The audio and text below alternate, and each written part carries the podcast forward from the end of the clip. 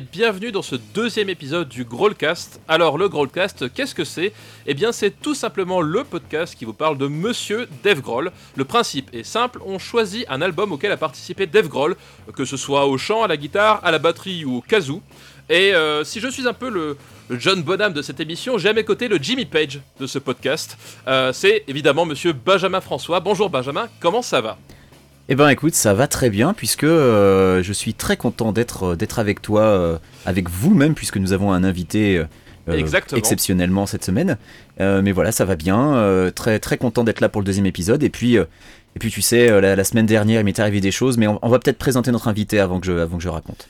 Ouais, ouais, ouais, t'as fait des choses, ouais. Je, je, je- je- Ah, ah, justement, on a, on a un invité en fait cette semaine. Euh, pour la bonne simple raison que, que Benjamin a fait des, des trucs euh, qu'il n'aurait pas dû faire la semaine dernière, euh, qu'il n'aurait pas dû faire sans moi. Je sais pas, il aurait pu se débrouiller, je, je sais pas. Enfin bref, moi j'ai décidé que je ne, parlais, je ne parlerai plus à Benjamin de- dorénavant et qu'il nous fallait un intermédiaire.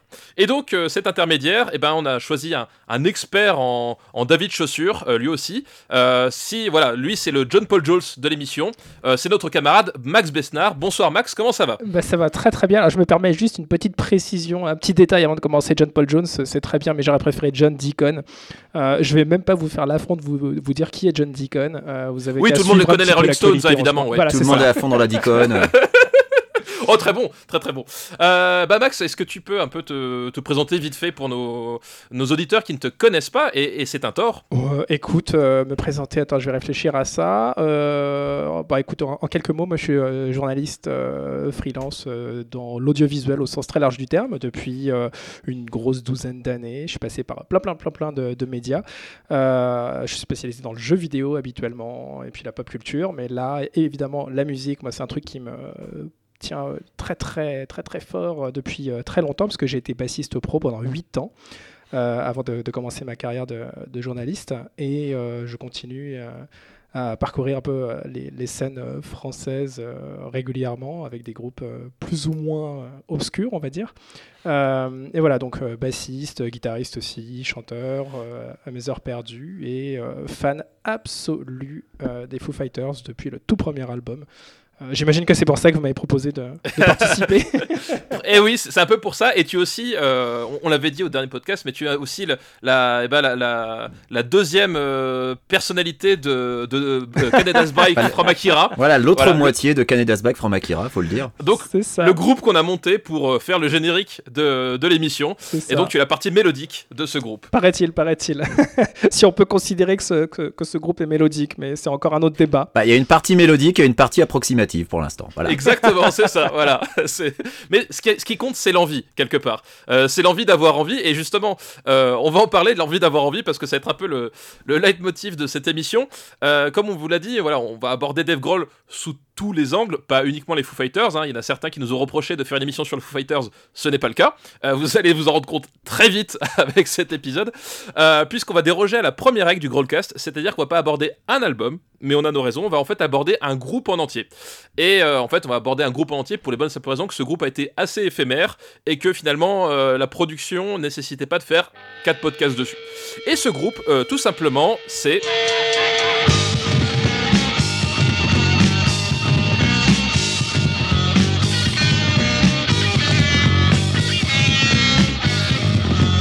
Pour ceux qui ont reconnu, euh, c'est le générique de Mission Impossible. Mission Impossible, euh, donc c'est le nom du deuxième groupe euh, de Dave Grohl et c'est la première fois que Dave Grohl euh, est à la batterie. Donc c'est euh, c'est peut-être un, un groupe très emblématique et très obscur. Euh, voilà, les Mission Impossible, le groupe, c'est faut, faut remettre dans le contexte, c'est Dave Grohl qui a 16 ans. tout simplement, qui, qui prend les fûts avec ses, ses copains. Et en, en fait, le, le, le- le groupe Mission Impossible est né de son précédent groupe qui s'appelait Freak Baby. Est-ce que tu peux un peu nous en parler, Benjamin? Attends, je, je peux vous interrompre un instant? Ouais, Je, je- crois qu'on s'est pas bien compris parce que je, je- je pensais qu'on allait parler du morceau des Foo Fighters sur la BO de Mission Impossible 2. Et oui, on aurait pu, on aurait pu, et du coup, il rentre dans. les- Mais non, c'est pas- ce n'est pas ça. ok, pas ça. ok, ok, ok. On ne parlera pas de Biscuit, enfin pas trop, euh, au cours de cette émission. Voilà. Je suis fan. Mais qui n'est pas fan de Limp Bizkit? Bon, bref, euh, oui, mais tu l'as dit, tu l'as dit. tu l'as dit, Mission Impossible, en fait, eh ben c'est un peu une sorte de reformation de Freak Baby, à l'exception d'une personne, puisque dans Freak Baby, Dave Grohl jouait de la guitare.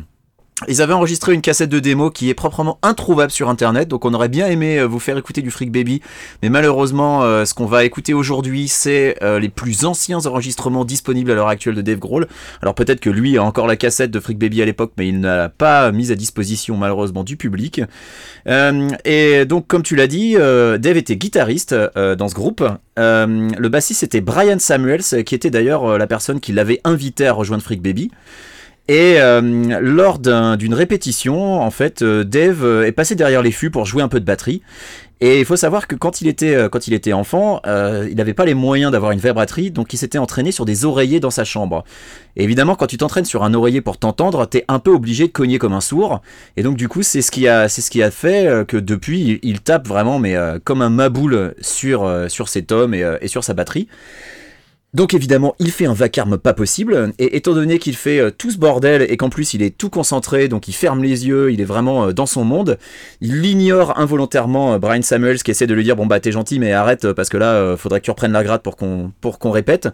Ce qui énerve Samuels, qui n'était pas une personne on va dire subtile ou délicate, qui le vire de la batterie en le tirant par les cheveux.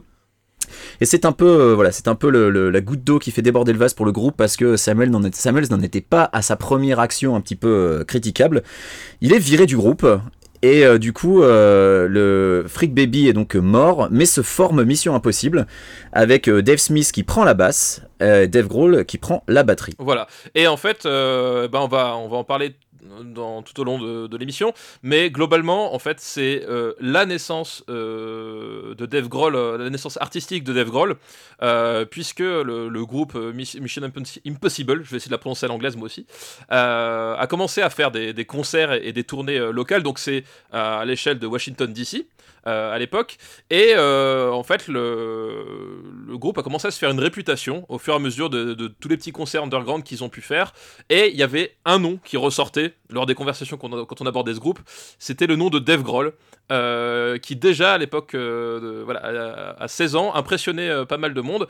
Et on va ben, après écouter un peu, un peu pourquoi, pourquoi ça, ça, avait marqué tellement de monde et, et qu'est-ce qui fait que ce groupe-là avait été un peu remarqué. Parce qu'il faut dire que voilà, c'était c'était quatre mômes euh, dans, dans une cave euh, qui on va dire, on, la fougue de la jeunesse pour eux et pas forcément euh, toujours une maîtrise philharmonique des instruments, quoi. oui, et je voudrais, oui, en matière de philharmonie, c'est sûr qu'il y, a du boulot. Euh, je voudrais aussi préciser quelque chose pour les gens qui ne connaîtraient euh, Dave Grohl que via les Foo Fighters ou peut-être Nirvana. Euh, c'est que ce qu'on va écouter aujourd'hui, c'est un genre musical totalement différent de ce à quoi vous avez l'habitude, puisque à la fin des années 70, au début des années 80, à Washington DC, c'est une scène punk hardcore très importante qui se développe, avec notamment les Dead Kennedys ou Minor Threat, et surtout Bad Brains, un groupe de Rasta qui jouait du punk. Et Dave Grohl, lui, euh, il est né à Warren dans l'Ohio, mais quand il a eu 3 ans, il a déménagé à Springfield en Virginie, et c'est à 15 miles de Washington DC, même pas 30 minutes de caisse. Donc évidemment que dans son adolescence, il a été très fortement influencé par la scène musicale locale, euh, qui était donc euh, bah, très très fortement hardcore et punk. D'ailleurs, toi, Max, est-ce que tu, es, tu, étais un, ou tu es ou un, joueur de punk ou est-ce que c'est un style qui, que tu écoutes et que tu ne joues pas forcément? Alors, c'est un style que je n'écoute pas et que je n'ai jamais joué. Euh, moi, c'est vraiment pas du tout ma tasse de thé, euh, les trucs, euh, le, délire punk qui joue à 2000 à l'heure sur trois accords. Non mais, très sérieusement, moi, ça m'a jamais fait kiffer. c'est vrai que je, t'ai dit en début d'émission, pour plaisanter John Deacon, c'est vrai que moi, mes influences, c'est ces trucs-là. C'est des trucs très arrangés, très, très travaillés. Je suis un grand, grand fan de Queen. et, c'est vrai que j'étais pas, j'ai jamais été très, très fan de Nirvana. Euh, et c'est justement avec euh, les Foo Fighters que j'ai commencé à kiffer Grohl parce qu'il y avait ce côté beaucoup plus euh, propre, l'influence aussi des Beatles, ce qu'on entend derrière. Mais pour revenir, pour revenir à, ce, premier vrai projet de, de, Dave Grohl, ce qui, euh, ce qui est intéressant, c'est c'est pas c'est pas le genre de zik que, que, j'ai envie d'écouter euh, j'ai envie d'écouter en prenant ma douche le matin.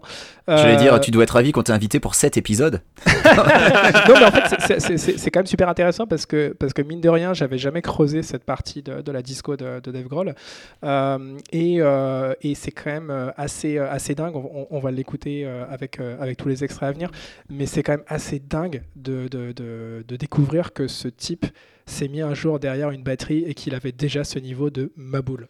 Ouais, ouais, c'est effectivement, on va, effectivement en parler longuement. Euh, voilà, moi personnellement, moi le, punk c'est un truc que j'aime beaucoup. Je vais être un peu le, comment dire, la, la, la voix de la passion, euh, n'est-ce pas? Je, je, je, vais faire des tours d'hélicoptère pendant le, pendant l'émission au-dessus de vous, euh, parce que voilà, moi, c'est un genre qui m'a, qui m'a personnellement toujours, toujours beaucoup parlé. Et on, d'ailleurs, on, le punk, on en, on en reparlera quand on fera d'autres émissions, parce que c'est, c'est toute une philosophie en fait la scène hardcore de, de Washington. Euh, faut voir que c'est pas juste des groupes. Euh, c'était en fait une, une espèce de, de, philosophie de clan qui s'était développée euh, à ah, une certaine époque. au sein même de Washington avec des clans qui s'affrontaient avec les straight edge avec il y avait tout un tas de philosophies qui étaient très diverses ça, ça, parle, ça, ça, parle de punk, mais en vérité, euh, il y a, y a, c'est autant la scène hardcore que la scène punk. Euh, oui, tout à fait. C'est peut-être peut juste des mots pour, pour la plupart euh, des, des, des, personnes qui vont, qui vont nous écouter, mais ça fait une sacrée différence en vérité, à la fois dans l'approche purement musicale et technique, mais aussi dans l'état d'esprit. C'est des choses très différentes. Hein. Le punk, le straight edge, le hardcore, c'est des choses vraiment différentes, même s'il y a un son et une énergie qui est quand même commune. Bah, si si écoutes Minor Threat et que tu écoutes Black Flag à côté, c'est pas vraiment la même chose. Ah, complètement, ouais. Hmm. Voilà, et exactement, effectivement. Euh, voilà, mais c'était, on, va dire, pour, faire, pour simplifier, c'était une scène euh, punk ou en tout cas dérivé de punk. Le, hardcore euh, prend ses racines dans le punk. Et il y avait effectivement, comme on l'a dit, tout un, toute une philosophie de vie hmm. qui s'est développée. Et Dave Grohl va, va fonder une partie de sa carrière sur cette philosophie de vie.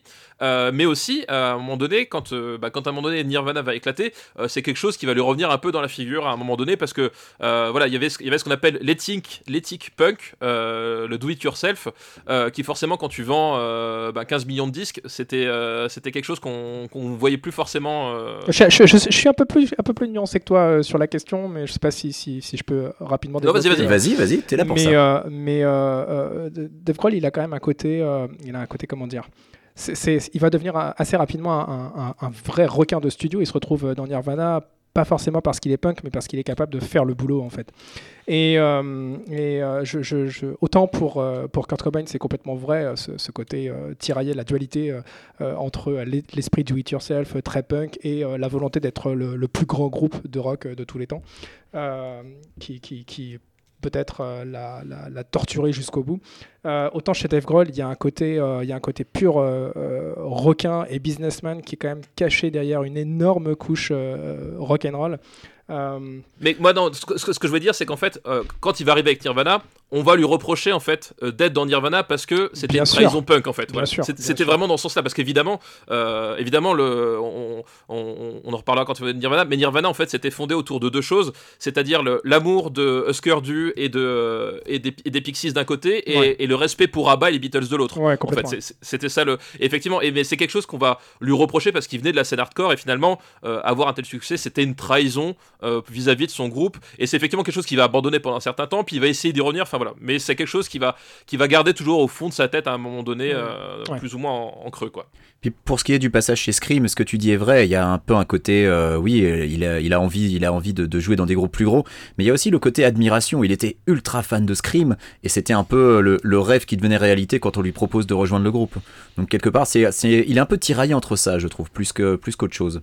Hein, quand tu vois la vitesse à laquelle il est passé euh, d'un projet à l'autre, la vitesse à laquelle il arrive à Nirvana, la vitesse à laquelle il rebondit sur les Foo Fighters, il se pose la question d'intégrer après le, groupe des, euh, euh, de, de, Tom Petty, etc. Tom Petty, il, y a quand même, euh, ouais, il y a quand même un sacré plan de carrière euh, dans la tête et c'est le mec qui a toujours eu la tête, la tête sur les épaules et je trouve que ça tranche pas mal avec justement le côté très déglingos de cette, de cette scène de, Washington. ah oui, tout à fait. tout ce qu'il fait est réfléchi. Il fait pas vraiment des choses au hasard et peut-être qu'il y a des décisions qu'il a pu prendre qu'il regrette. Mais sur le long terme, finalement, on se rend compte qu'il a fait les bons choix. Et quelque part, il y a, il y a vraiment un côté très réfléchi derrière tout ça.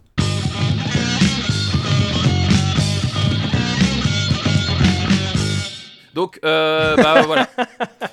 première, première chanson. Alors, précisons tout de suite les choses. En fait, comme je vous dis, c'est plusieurs albums. C'est-à-dire que là, les premières chansons qu'on va écouter, dont celle qu'on vient d'entendre, c'est des cassettes démo. C'est ce qu'on ce appelle les laundry, laundry demo, qui étaient enregistrées dans, un, dans un studio qui ben, était donc une.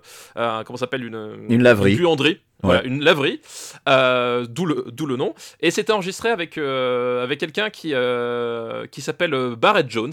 Et Barrett Jones, en fait, c'est euh, là aussi, c'est quand on parlait de l'ambivalence de Dave Grohl, c'est en fait un, quelqu'un que Dave Grohl va recroiser plusieurs fois dans sa carrière, À, différents niveaux et sur euh, des projets complètement différents.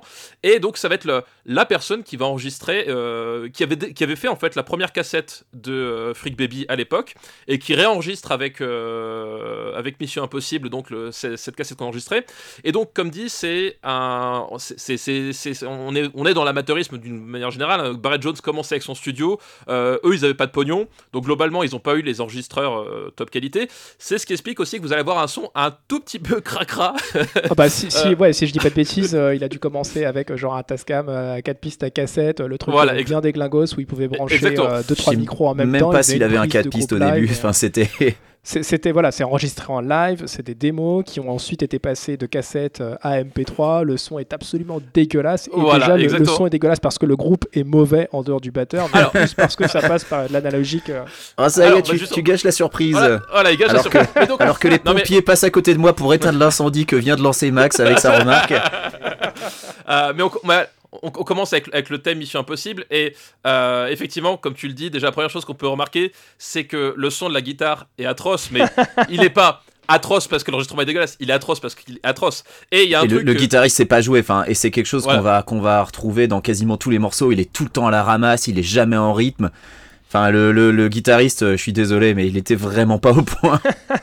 et, c'est un truc qui, est, intéressant dans ce, morceau-là, euh, c'est que euh, il y a qu'un seul beat de batterie qui est répété. Il n'y a pas de variation de la batterie sur la, chanson. Par contre, c'est qu'à la batterie, Dave Grohl va, va, jouer toute la ligne de basse avec les tomes. En fait, c'est un truc qu'on va revoir plusieurs fois. C'est-à-dire que il va vraiment aborder la batterie presque comme un instrument mélodique. Euh, à certains moments, c'est elle qui va faire, qui va soutenir la mélodie, qui va accompagner vraiment, euh, plus que, que donner le tempo et la rythmique, qui va vraiment euh, soutenir les mélodies tout au long. Et là, ça s'entend vraiment. C'est-à-dire que la, la, ligne, en fait, le, le, bassiste, tu entends quasiment pas. Par contre, la, la ligne de basse super connue du générique de, composé par Lalo Schifrin, tu, tu l'entends parce que Dave Grohl la, la, joue à la batterie, quoi. Et vraiment, c'est une façon de jouer qui va, qui va s'imposer tout au long de la, démo. Bah ça, clairement, c'est l'influence, c'est l'influence Kiss Moon. Euh, donc euh, le, batteur des Who, euh, qui, est, qui est quand même le, premier grand batteur de rock à avoir abordé la batterie de cette façon, c'est-à-dire vraiment accompagner la guitare, accompagner les mélodies et pas simplement se contenter de taper un rythme basique du début à la fin d'un morceau. et en plus, évidemment, dans la gestuelle, si, vous matez des, des, vidéos de Kiss Moon à l'époque, même dans la gestuelle, Dave Grohl, il reprend ça. Et c'est vrai que dès cette première démo, tu te dis waouh, le mec, euh, il a quand même bien digéré ses influences euh, et, euh, il, est, complètement hallucinant à la fois d'intensité et de précision et de, mise en place, de tempo. moi, ça me, ça me fait vraiment triper d'écouter ça parce que je me dis, le mec, il avait 16 ans et il jouait déjà comme un métronome, quoi. C'est dément. Oui, oui, exactement. Et d'ailleurs, bah, il y, a des anecdotes euh, qui sont intéressantes là-dessus. C'est qu'à un moment donné, quand il va, jouer euh, plus tard dans sa carrière sur des morceaux euh, plus lents, c'est là où, Dave Grohl va avoir besoin d'un métronome. Parce que, en fait, lui, c'est pour ça qu'il s'est jeté dans le punk. C'est que Dave Grohl, quand il était, môme, c'était un gamin hyperactif. Et en fait, quand il, est toujours hyperactif de nos jours. Hein, Mais en fait, moi, moi quand j'ai lu la, biographie de Dave Grohl et que je, je voyais en fait les, les descriptions de son comportement, c'est-à-dire le mec qui saute partout, euh, le mec qui en répétition va se jeter dans, dans, tous les trucs et qui a tout le temps un truc à, la, à, dire à la bouche. En fait, je retrouve exactement mon fils, donc j'imagine, je vois parfaitement euh, tu vois, le, genre de môme que c'était. Et donc, du coup, il ne pouvait pas jouer autre chose que du punk parce qu'il avait besoin d'être à 200 à l'heure. Et en fait, cette difficulté qu'il va avoir, c'est quand il va jouer sur des morceaux plus posés à un moment donné de sa carrière, il n'arrivera pas parce qu'il voudra accélérer et, caser plein de, plein de, plein de coups de, de grosses caisses dedans. Et c'est voilà, un truc qu'il va devoir apprendre par la suite à, gérer. Mais là, du coup, euh, il s'en fout. Là, le, la, scène hardcore d'ici, le but c'est de jouer le plus vite possible. Et donc, euh, donc il y va quoi. Ah bah et surtout qu'ils s'enorgueillissent d'être le groupe le plus rapide de la scène hardcore d'ici. C'est quand même le truc dont ils sont le plus fiers. C'est ce qui a fait leur renommée hein, quelque part.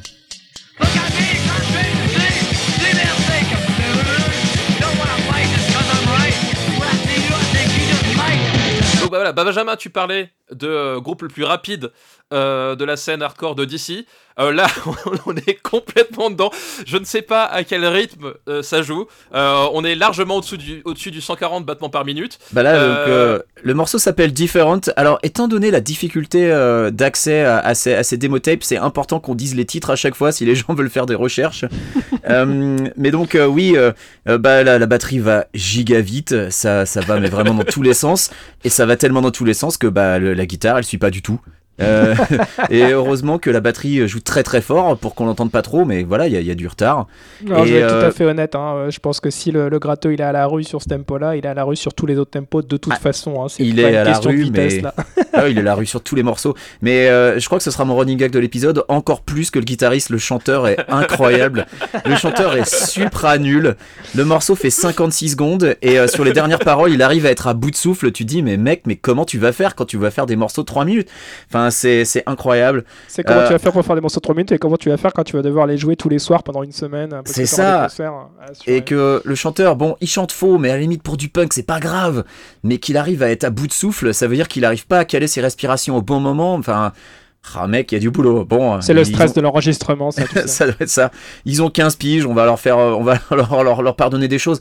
Mais c'est sûr que quand t'as quand as un batteur pareil, euh, tous les autres en comparaison, euh, oui, ils font pas de figure. Et, euh, alors c'est marrant parce que la, cette chanson Different, elle était sur la, la cassette démo de Freak Baby. Donc on, nous on sait pas du tout ce que ça donne, mais paraît-il.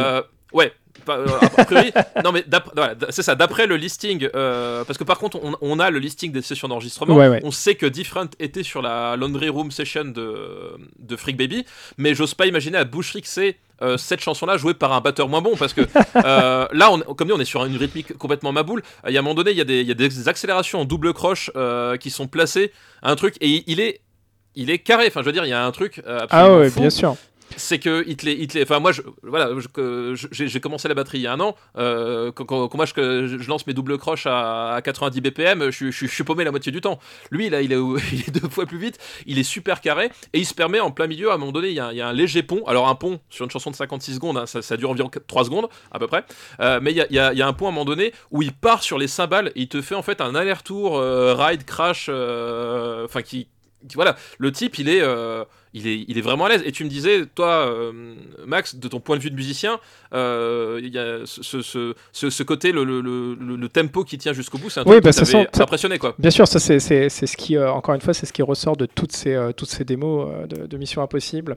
C'est que le, mec est un, est un vrai métronome humain, ça c'est flagrant et c'est incroyable vraiment de voir que étant ado, il avait déjà ce côté-là, c'est-à-dire que les tempos, il les tient. Euh, t'as pas, euh, un coup de, caisse claire, un coup de cymbale qui est plus ou moins fort qu'un autre. Euh, tout est ultra propre, alors que derrière, il ne devait pas y avoir de compression. Il n'y a pas un Pro Tools qui tourne euh, pour recaler tout ça. C'est clair. C'est-à-dire qu'il n'y a, y a, y a, vraiment rien qui tombe à côté. Et ça, c'est vraiment, ça force littéralement le respect. Hein. Euh, moi, ce qui me, ce qui me, ce qui me, saute aussi, euh, j'allais dire aux yeux, mais non, parce que c'est de la musique. non, aux oreilles. Euh, ce qui me saute au tapant, c'est ouais, c'est ce côté, ce côté vraiment ultra chirurgical de, de, son approche de la batterie, et c'est d'autant plus ouf que que euh, techniquement le mec euh, il est censé être euh, il est censé être guitariste et du jour au lendemain il arrive et, il impose il impose le truc. D'ailleurs c'est pour ça qu'il est, il, a évolué aussi vite je pense après dans sa carrière. Mais, mais voilà c'est cool. Et puis c'est vrai que ça ça ouvre aussi une facette euh, de, de Dave Grohl qu'on connaît pas forcément. Alors il y a eu l'album, euh, ça c'est bien bien plus tard évidemment. Il y a eu l'album Probot euh, qui sur lequel il est revenu. je crois que c'était au milieu des années 2000, sur lequel il est revenu, voilà avec ses influences très très métal, trashos, un peu un peu punk à chien. Mais globalement, euh, on le connaît en tant que batteur de, rock, euh, au sens très classique du terme. Et euh, là, tu vois que, bah, en fait, les racines de Dave Grohl, c'est les Bad Brains, c'est Slayer. Enfin, clairement, il, ne s'est jamais caché à être fan de, Dave Lombardo, hein, le batteur de Slayer. Mais là, c'est tellement une évidence quand tu écoutes ça. Et, c'est ouais, assez marrant de découvrir cette facette du gars. Quoi. Dave Lombardo, un, un mec qui a un petit niveau aussi. Hein, Dans le champ, ouais.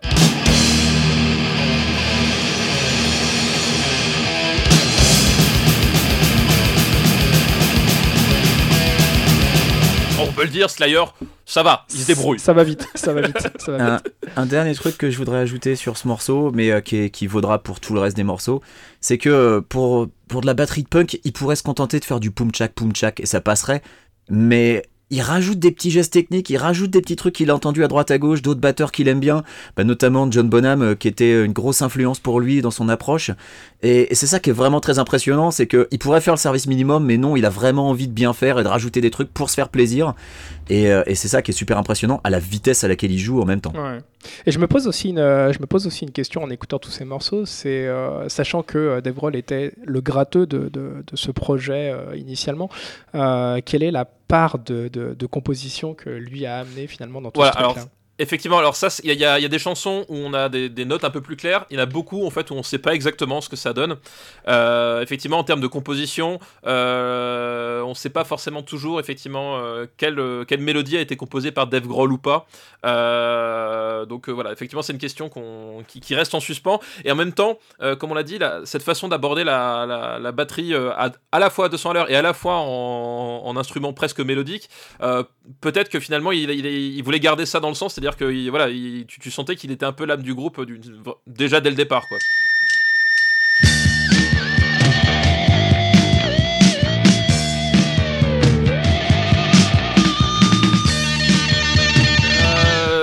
Exprès le début de la chanson. euh, Love in the back of my mind parce que même si euh, d'un point de vue euh, paradoxe temporel on est en plein dedans mais il y a, une sonorité qui, que je trouve très proche des Pixies même si les Pixies n'existaient pas encore à l'époque mais voilà il y a un truc au niveau de, cette intro lancinante qui, qui se joue avec une mélodie assez, assez particulière qui est très proche des, des, des Pixies et puis ben du coup, C'est antérieur aux Pixies, il faut quand même le dire. Les, les Pixies n'existaient pas, mais en tout cas, on sent que ils, voilà, ils ont les mêmes influences. Voilà. Euh, Bah, on disons que là, moi, que- j'aurais plutôt cité Oscar Dew, euh, ce genre de, ce genre de truc. ouais.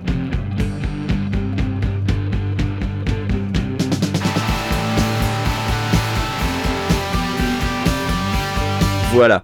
Que, que Frank Black s'est certainement inspiré d'Oscar Dew et de choses comme ça, euh, Voilà. de la même manière que euh, bah, c'était les mêmes groupes, ils écoutaient les mêmes groupes de toute façon, c'était à peu près la même période, donc c'est normal de trouver les mêmes influences. Euh, moi j'étais j'étais déçu que la chanson continue pas sur le riff de l'intro parce que je trouvais ça cool, je me disais ah putain ça change et en fait non, au bout de 20 secondes hop on est reparti pour du punk. Mais en fait j'aime bien j'aime bien les breaks qui sont introduits ensuite pendant le morceau. Et euh, bah, c'est un des plus élaborés de la cassette de démo parce qu'il y a une intro, des couplets, un refrain, et pourtant elle dure seulement 1 minute 23. Euh, mais il y a une vraie construction, euh, ce qui n'est pas le cas de tous les morceaux de la, de la démo. Ça, c'est vrai que c'est le bon côté de, de- de ces démos euh, pour euh, celles et ceux qui vont vouloir le découvrir, euh, cet album. Bah, c'est que finalement, ça passe très très vite, donc c'est un petit peu, c'est un petit peu difficile à écouter, mais ça dure pas longtemps. Ça, c'est cool. Bah c'est ça, on s'envoie les 20 titres en moins d'une demi-heure. ouais, mais ça, c'est ouais, pour le coup, c'est vraiment l'esprit, euh, l'esprit punk hardcore euh, de l'époque. Ah, puis il fallait que ça tienne sur une seule face d'une cassette. Je- je- c'est- mais grave, je cite encore une fois Oscar Dew, mais c'est vrai qu'eux aussi ils faisaient ce genre de délire. Les Bad Brains aussi faisaient ce- genre de délire. Donc tu avais des morceaux qui étaient très très courts, tu as des, des plages de 40, euh, 50 secondes euh, avec euh, intro couplet euh, et refrain et point barre. Quoi. Euh, et c'est vrai que bon voilà, c'est c'est- en, en vérité c'est pas très original, mais pour l'époque, il y avait à mon avis pas beaucoup de groupes qui devaient jouer ce, mélange de, punk et de hardcore. euh. donc euh, je, peux comprendre qu'à l'époque euh, ils aient eu leur, petit moment de gloire, de notoriété dans la région.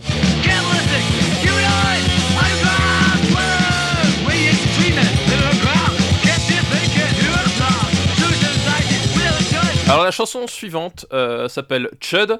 Euh, faut savoir que Chud c'est euh, tiré du nom d'un film euh, bah, qui porte le même nom. est, alors Chud c'est en fait c'est un, acronyme qui veut dire Cannibalistic Humanoid Underground Dweller. Et pour ceux qui, ont compris de quoi ça parle, en fait ça parle en fait d'une créature qui vit dans les, dans les égouts et s'attaque aux, aux sans-abri. Et voilà, donc c'était un, c'est un film, euh, c'est une, c'est une grosse série B hein, euh, qui est sortie euh, l'année précédente, c'est en 84. Est-ce que tu l'as vu, papa? Oui, je l'ai, je l'ai vu, je l'ai vu Chud, je l'ai vu Chud, et on va dire que ça a un peu vieilli. Voilà, on va dire que c'est un peu vieilli. Tu vois, dans le, dans le même style, on va dire, sur les mêmes années, je préfère quand même Street Trash à, tout choisir. Et, et peut-être là, le, en mettant un peu de Dave Grohl de côté, le truc qui, qui- qui m'a un peu accroché dans la chanson, c'est la ligne de basse. Euh, que je trouve assez chouette, euh, en tout cas sur le début du morceau. Et, euh, et c'est marrant. Alors là, je pense pas qu'il y ait une influence directe parce que s'ils étaient à la fois trop loin et trop, peut-être trop, comment s'appelle, trop inconnus l'un avec l'autre. Mais ça, on, parlait voilà de, l'influence d'Oscar Du sur bah, tous les groupes de cette époque. Il y a, ça me fait penser un peu au son qu'expérimentaient les, les Offspring sur leur, leur, tout premiers albums en fait, qui datent la même année. De l'autre côté du pays du coup, hein. le son West Coast.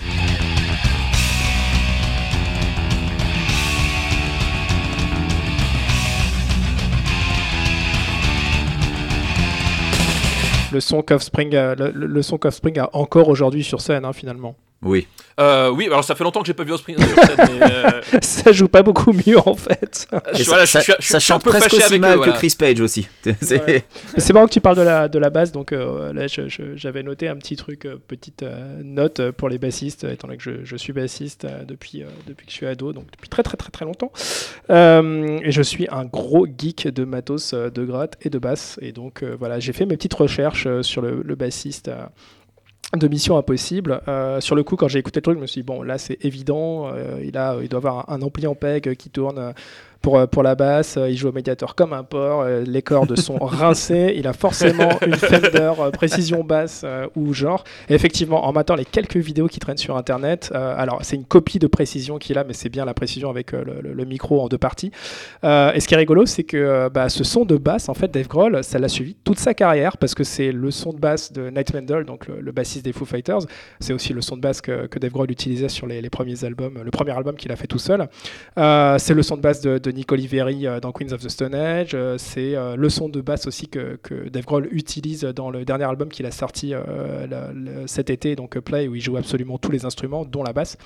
et voilà, c'était juste une petite note petite note matos de côté. Voilà, donc c'est le son Fender Précision, bien punk à chien à l'ancienne. et aujourd'hui encore, bah, Dave Grohl, il a l'air de toujours kiffer ce son.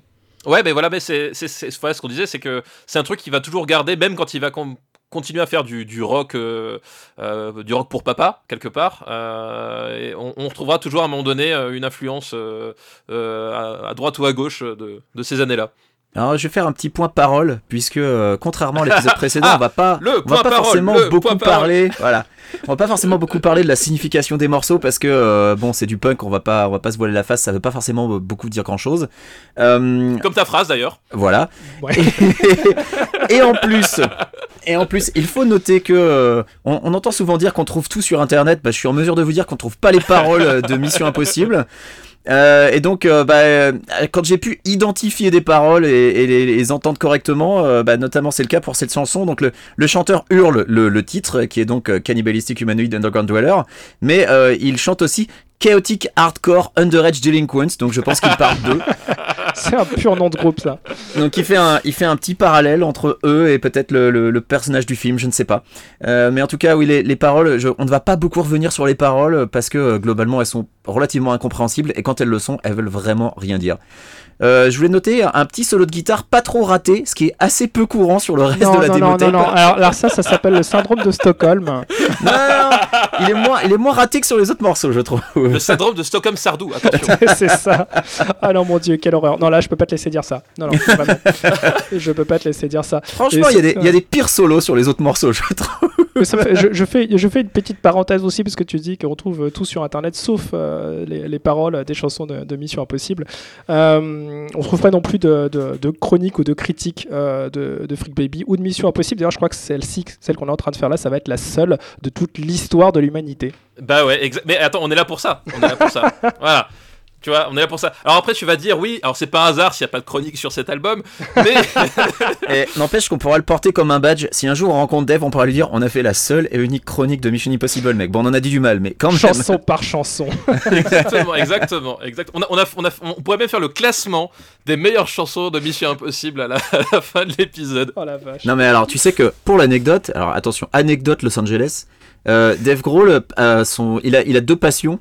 Il a le rock and roll et le barbecue. Oui.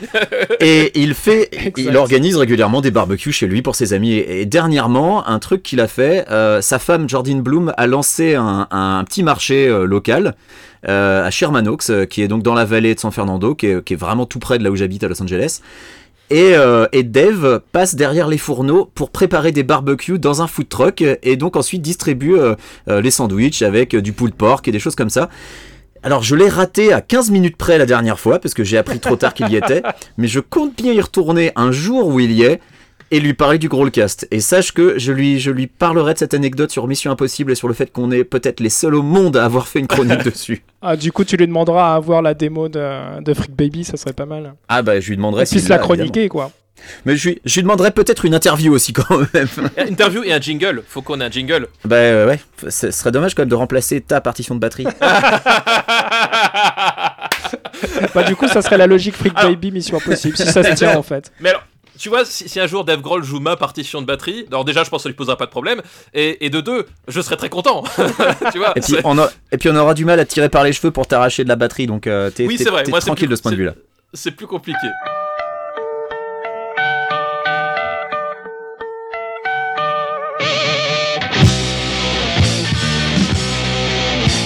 Ce qu'on a tenté d'entendre vaguement au début de la, de la chanson, ce sont donc les, les notes que font Big Ben. Euh, voilà, Big Ben, euh, Londres, un des berceaux du, du punk. Euh, dès, le, dès le début, hein, j'ai envie de dire, le, le guitariste met les choses au point. Euh, il ne sait pas jouer. Dès, dès le début, il arrive à se foirer sur un rythme aussi simple, c'est quand même euh, c'est ahurissant. Non, mais il y a Ouais, quelque ouais, chose d'assez, il y a quelque chose d'assez impressionnant et d'assez cool hein, dans l'idée d'assumer de jouer aussi mal.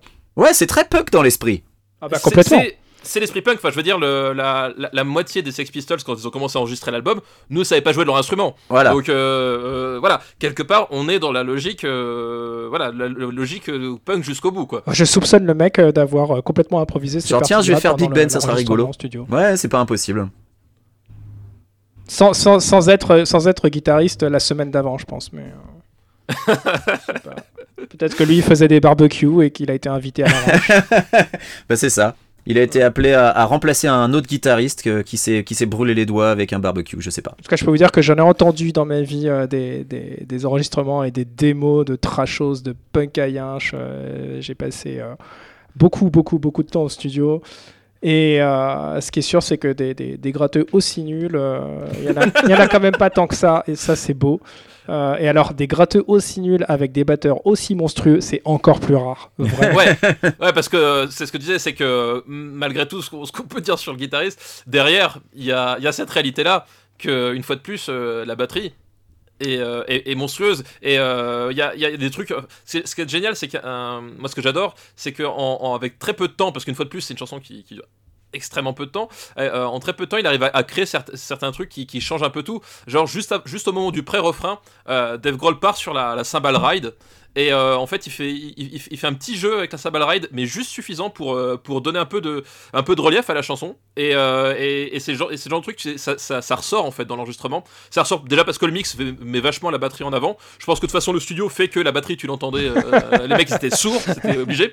Mais voilà, ce, petit jeu sur la cymbal ride bah, donne une, une, voilà, une, épaisseur, une épaisseur dans le son qui, qui est vachement agréable et qui, et qui montre que le mec il a, il a, il a de la ressource. Pas seulement technique, mais musicale, quoi. Ah bah oui, oui, bien sûr.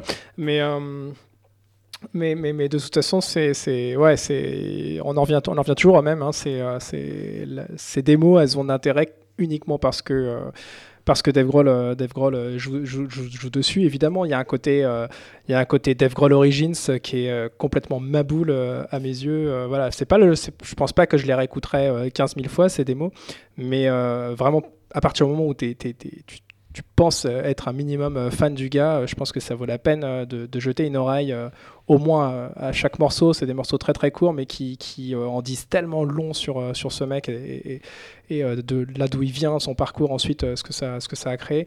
Euh, et, et, euh, et voilà. non, non, mais euh, je, je- pour rebondir sur ce que tu viens de dire, je pense qu'une fois cette émission enregistrée, les démos elles dégagent de mon iPod. hein. Il y a pas photo. Je, je les ai écoutées un bon paquet de fois là de- pendant les deux dernières semaines, mais euh, c'est c'est bon. Je- J'ai fait mon, Alors- j'ai fait mon taf. Écoute, non, moi je trouve que quand t'as passé une mauvaise journée, hein, tu, tu te mets ça dans la voiture, quand tu rentres chez toi et tu dis, euh, en fait, en fait, ça va. Par contre, dans le précipitation, on a carrément oublié de donner le nom de la chanson qui s'appelle No Words. No Voilà, Words, oui. C'est tout. Alors qu'en fait, il y, a des paroles. Il y a des paroles. Ah, y a, des paroles, pas dire grand chose, mais il y a des paroles. mais le, chanteur est presque pas trop mauvais sur celle-là. Je, l'ai noté. donc voilà. mais le morceau est plus court, non? Il a moins de, respiration à gérer, peut-être. Peut-être, ouais. 1 minute 29. Ah non, quand même, hein, 1 minute 29. Ah c'est presque un marathon. J'allais dire, c'est presque leur Bohemian Rhapsody finalement.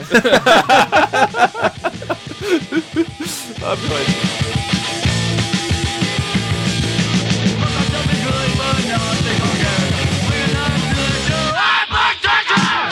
Alors, euh, Butch Trasher, donc euh, Butch Trasher qui, euh, on l'entend, est sur une rythmique un peu différente des autres morceaux.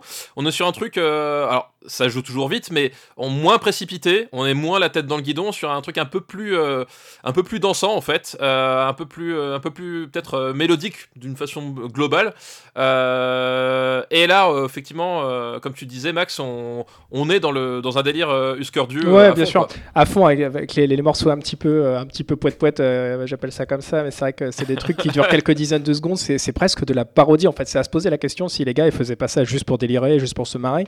Euh, c'est vrai que ça me, ça me, fait penser. Euh, je suis un gros gros fan de Scott Pilgrim. Ça me fait penser un peu au délire de Sex Bomb. Quoi, c'est les trucs, les, morceaux qui durent limite un couplet ou une intro. c'est c'est assez assez délire finalement. C'est presque une fin de morceau d'Hélène et les garçons.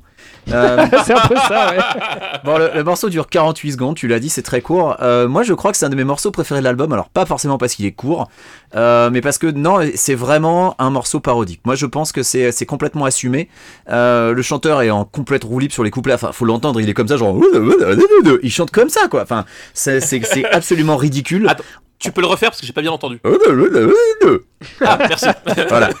Euh, c'est, on est, on est plus dans le punk qui crie, on est vraiment dans le, le type qui fait genre, euh, euh. mais c'est parce que euh, les, les, paroles, alors, point parole, ah, faudrait qu'on fasse un jingle point, parole. c'est clair. Les paroles en fait se, se moquent des, des, gros mecs qui prennent la fausse pour leur propriété privée pendant les concerts et qui défoncent tout le monde dans les pogos. Donc on a tous connu un gros mec avec un t-shirt trop court, qui sue comme un porc avec les cheveux longs, qui bourrine tout le monde pendant un pogo parce qu'il pense qu'il est le roi du monde dans la fosse. Et voilà. Un dans les dents aussi. Et le morceau se moque de ça. Donc moi j'imagine très bien que le morceau, en fait, le chanteur est là genre Oh, c'est moi le roi de la fosse, oh, qu'est-ce que tu fais Donc voilà. Euh, et, j'aime bien la guitare pour une fois, euh, parce qu'il y a juste ce qu'il faut de saturation et de son gras pendant les couplets. Euh, c'est un morceau que j'aime bien. Et au début, vraiment, j'étais, je me suis demandé, mais attends, mais il se fout de qui là avec, À cause des paroles, de la manière dont le mec chantait. Mais à force de l'écouter, non, je suis rentré dedans et ouais, j'aime bien. C'est peut-être mon morceau préféré. non, mais en plus, quand, on, quand on lit un peu les, les, rares personnes à avoir témoigné de cette époque-là, c'était un, un, morceau phare en fait lors des, des concerts Bush Trasher. Et c'était c'était un morceau qu'ils qui, qui utilisaient bah, pour, pour un peu, un, peu redonner de l'ambiance dans, dans, la salle et casser un peu le rythme. Et je pense que voilà, je pense qu'effectivement, je pense aussi que le côté parodique est assumé. Et finalement, euh, finalement, tu, tu, Max nous parlait de euh, Dave Grohl Origins. Euh, voilà, quelque part, ce, côté, ce côté un peu bouffon qu'il a toujours eu, ben, on, ça transpire notamment dans des morceaux comme ça, quoi. Oui, et puis j'imagine tout à fait le, public crier Am Butch Trasher au moment où le chanteur le, le chante aussi. Enfin, c'est vraiment le truc pour faire participer le public, je pense.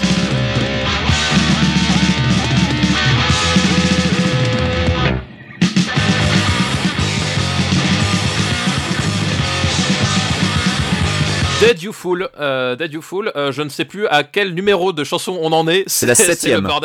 C'est la septième chanson. Je pense que il faudra sur le site qu'on mette la playlist pour que les gens arrivent à suivre parce que bah, comme on a cumulé euh, le, Landry Room Sessions plus d'autres hippies derrière. Et on, fera effectivement une, playlist détaillée. Donc Dead You Fool, c'est pour moi une des chansons qui marque le plus la, la filiation avec les Bad Brains.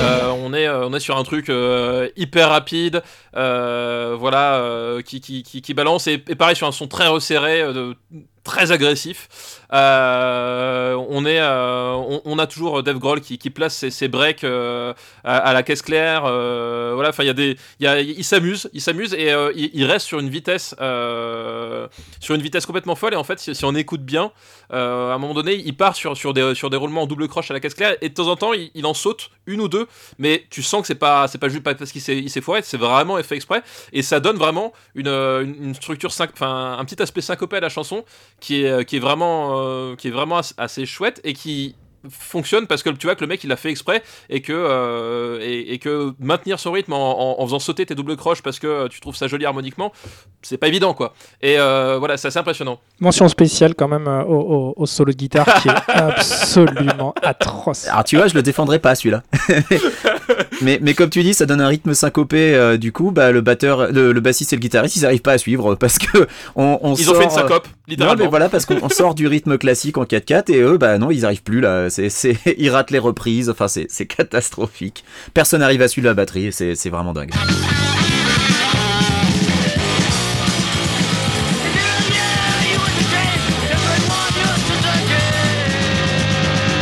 Alors la chanson qu'on vient d'entendre n'a pas de nom.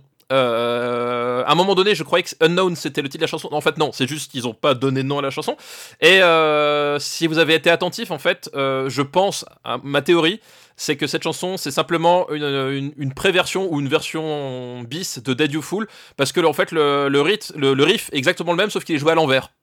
Et, euh, et, la seule chose qui change, c'est que euh, Dave Grohl, au niveau de, son jeu, lui, il va partir sur les cymbales et plutôt sur la caisse claire, contrairement à Dead You Fool. Euh, et il va, il faire un, voilà, pareil, un, gros jeu sur, sur, le, sur les alternances crash ride au moment du refrain. Et voilà, mais c'est une chanson, je pense qu'ils ont fait, ils savaient pas trop quoi en faire, quoi. Ouais, et puis comme tu l'as dit, si le chant était pas si différent, on pourrait croire que c'est le même morceau. Et à vrai dire, t'as vraiment l'impression, vu la manière dont se termine Dead You Fool et la manière dont celui-là commence, que c'est juste un break. Et c'est pour ça que ça peut surprendre à la première écoute. Euh, J'ai noté aussi que le solo de guitare est pas trop trop infect pour une fois, mais euh, voilà, c'est on a des standards assez bas hein, pour les solos je pense de guitare. Que, je, pense que ça peut surprendre aussi à la, à la deuxième, troisième, euh, quinzième écoute. Hein. Euh, Max, par exemple, toi, c'est le genre de chanson que tu pourrais reprendre en live, j'imagine, avec tes groupes, non euh? Alors attends, je vais refaire le couplet euh, du début de J'aime la musique orchestrée, bien arrangée, bien interprétée. Écoute, je vais, dire d'un certain point de vue, on y est presque, hein. voilà, on n'est pas si loin. Peut-être dans un univers parallèle, je sais pas, non. Mais ce qui est marrant, c'est que ce morceau, donc Unknown, qui, enfin Unknown, qui n'a pas titre, qui paraît être la suite de Dead You Fool, eh ben dure plus longtemps que Dead You Fool. ah, 10 secondes de plus, euh, c'est solide, 12 secondes de plus même, enfin bref, c'est, on est toujours dans, le, dans les morceaux ultra speed, ultra courts. Et c'est, euh, ce qui quand même 12 secondes à l'échelle à l'échelle de ce chanteur, c'est quand même toute une vie quasiment. Bah ouais, c'est presque c'est 25% de plus que certains morceaux.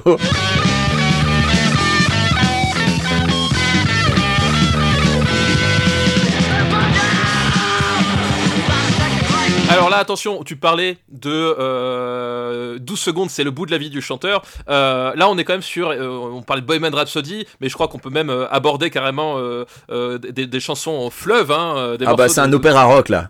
C'est un opéra rock à lui 1 minute 39. 1 minute 39 pour Life Already Drawn. Et euh, voilà, euh, quand même, excusez, hein, voilà, ils, ont, ils ont passé la minute 30. Euh, enfin, en tout cas, c'est un bel exploit pour, pour pas mal de membres du groupe. c'est alors tu, tu, avais des, choses à nous dire sur les paroles, parce que le point parole est important, parce qu'on n'en a pas beaucoup, donc autant en profiter. C'est le point parole, je fais mon jingle. euh, bah en fait, euh, j'avais remarqué que personne n'avait grand chose à dire sur ce morceau-là, sur le conducteur, euh, euh, mais j'aime bien en fait quand les paroles disent slow down, sachant que le groupe se voulait le plus rapide de tout DC, donc en fait ça fait un peu, un, peu paradoxal.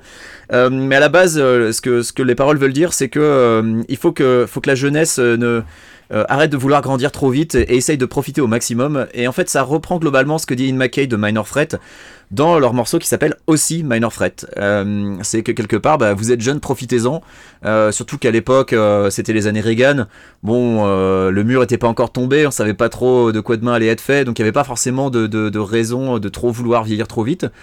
C'est aussi un des morceaux les plus élaborés de la partie Laundry Room, je trouve, pour ce qui est de la construction, de la composition, des différentes partoches. Euh, et pour une fois, pour une fois, la guitare est pas trop à la rue. non, je te promets que si, en fait. Tu trouves que si, toi Ah non, c'est une cata. ah, bah, je, je, trouve, je trouve qu'il il, se débrouille presque, presque. Aïe, aïe, aïe, aïe, aïe, mais non, non, non, non, vraiment, là, je peux pas te laisser dire ça. Non, non, c'est bah, vraiment la cata absolue, ce, ce, gars, du début à la fin. Pour moi, il n'y a pas un endroit, un seul endroit sur un seul morceau, même le plus court de tous, euh, où il s'en sort à peu près, quoi. C'est monstrueux. D'accord, Max, Max, est impitoyable. Moi, j'essaie d'être gentil avec le, pauvre guitariste, mais. Alors, Max est un peu le game culte euh, du Grandcast. Voilà, c'est pour ça qu'on l'a invité. Euh, moi, j'avais quelque chose à dire. Justement, tu parlais de Ian McKay, donc de Minor Threat. Euh, euh, faut savoir qu'au-delà de Minor Threat ou de Fugazi, pour, pour le, qui est peut-être plus connu que Minor Threat, j'imagine. Bah oui, parce que Ian McKay a fondé le label Discord, qui ensuite aura signé Fugazi. Voilà, donc euh, voilà, c'est le fondateur du, du, label Discord qui était un peu la, la vigie de toute la scène hardcore de, Washington DC, euh, parce que c'était euh, bah, c'était chez lui que tu allais pour faire, faire, faire publier tes démos en espérant qu'elles soient diffusées sur tout le. Pas, tout le pays, mais au moins tout le, tout le territoire. au moins les radios des campus, déjà, c'est déjà un, gros début Exactement. pour un groupe. Et, c'est un, et un, label en fait qui a, fait énormément pour, pour cette scène-là, euh, pour, pour cette scène pendant de nombreuses années. Et c'est aussi un Ian, euh, Ian McKay, c'est un, un, personnage à qui euh, Dave Grohl, à l'âge de 14 ans, donc pas 16, hein, de 14 ans, avant, juste avant de fonder Freak Baby en fait, lui envoyait un, un courrier que Dave Grohl a retrouvé euh, il, y a, quoi quelques mois, je crois, euh, dans ses affaires, où euh, il l'interpelle en, l'appelant Good Trash déjà, et lui dit Je me demandais si vous pourriez me donner des numéros de téléphone ou des noms de gens à contacter, ça m'aiderait, merci. Et il signe David Grohl. Et donc il envoie cette, euh, cette carte à Ian McKay. Et euh, en fait, la réponse de Ian McKay, c'était euh, le jour où tu feras une démo qui sera susceptible d'être recevable par Discord, on en reparlera. Et donc en fait, ça a été un peu sans doute un des points de départ de, la motivation de Dave Grohl, cette promesse un jour d'accéder à Discord, trouver la formation qui allait lui ouvrir les portes de Discord et du coup du monde de la musique.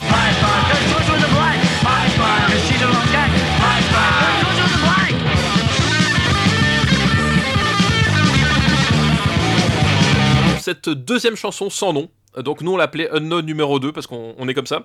Euh, voilà, euh, je, crois bien que Max cette fois-ci avait quelque chose de positif à dire sur la chanson et je pense que c'est le moment de lui laisser la parole. bah, je, je, reviens, euh, je reviens au même hein, de, de, ce que je disais déjà, déjà auparavant à propos du, jeu de Dave Grohl sur toutes ces, ces maquettes et c'est vraiment flagrant sur ce morceau, c'est sa capacité à vraiment suivre en tant que batteur chaque, chaque impact, chaque riff, chaque inflexion de la gratte et même si la gratte est vraiment très très mauvaise. Euh, ce d'ailleurs c'est ce qui me fait dire que c'est ce qui me laisse penser en tout cas qu'il a sûrement dû composer pas mal de, riffs de gratte avant de passer à la batterie. Euh, c'est que justement il, a continué ensuite en passant la batterie à avoir cette approche euh, très très mélodique presque de l'instrument. Et c'est en ça que, que, je lui reconnais évidemment l'influence, l'influence Kiss Moon. je reprécise hein, Kiss Moon, batteur des Who. I'm gonna make you feel alright.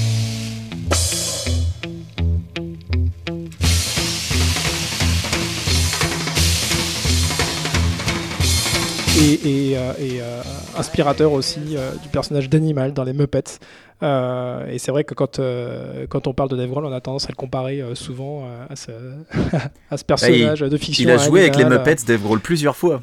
Exactement. il a joué plusieurs fois avec les Muppets, ouais. il y a même une vidéo de, de, de, drum battle avec Animal aussi. Avec Animal, exactement, exactement. Et, et, et, en écoutant ce morceau, je me dis, bah ouais, c'est une évidence que, que, que, tout ça, ça vient de là, quoi. Et oui, bah comme tu disais, euh, il suit la gratte quand il joue, mais est-ce qu'il a le choix? Parce que la gratte, elle se loupe vachement souvent, donc en gros, la batterie rattrape le coup, c'est ça qui est assez Non, non, non, bah justement, justement c'est là où, je, là où je, je, je, je, vois les choses différemment. C'est-à-dire que lui, il rattrape pas le coup pour les autres, c'est-à-dire que lui, il trace euh, comme un maboule et tout le monde est obligé de se raccrocher à lui. Non, non, mais c'est vrai en plus. C'est-à-dire que vraiment, quand tu écoutes ces morceaux, tu te dis, tu as un, un batteur qui, est tellement sûr de lui euh, et qui a tellement envie de, tout défoncer qu'il trace et tout le monde qui essaie de, se raccrocher un petit peu euh, aux branches. Euh, c'est vraiment lui l'âme et la structure de, toutes ces chansons, de toutes ces, toutes ces maquettes. Et, et, je me dis, forcément, pour avoir cette approche de, la batterie, il a, il a dû à un moment ou à un autre avoir la gratte dans les mains ou alors il a dû chanter le riff au gars, il a dû lui dire maintenant tu joues ça. C'est, moi, ça me paraît évident en tant que Zikos, quand j'entends ça, je me dis c'est comme ça que ça a dû se passer. Peut-être que je me trompe, mais c'est. Non, t'as sûrement raison. En tout cas, 46 secondes et pas de titre. Euh, même eux, ils croyaient pas trop dans cette démo, a priori. C'est un peu dommage parce que j'aime bien le riff, mais par contre, le solo de guitare, euh, c'est peut-être le pire de tout ce qu'ils aient pu sortir. Ah, il est monstrueux. il est monstrueux.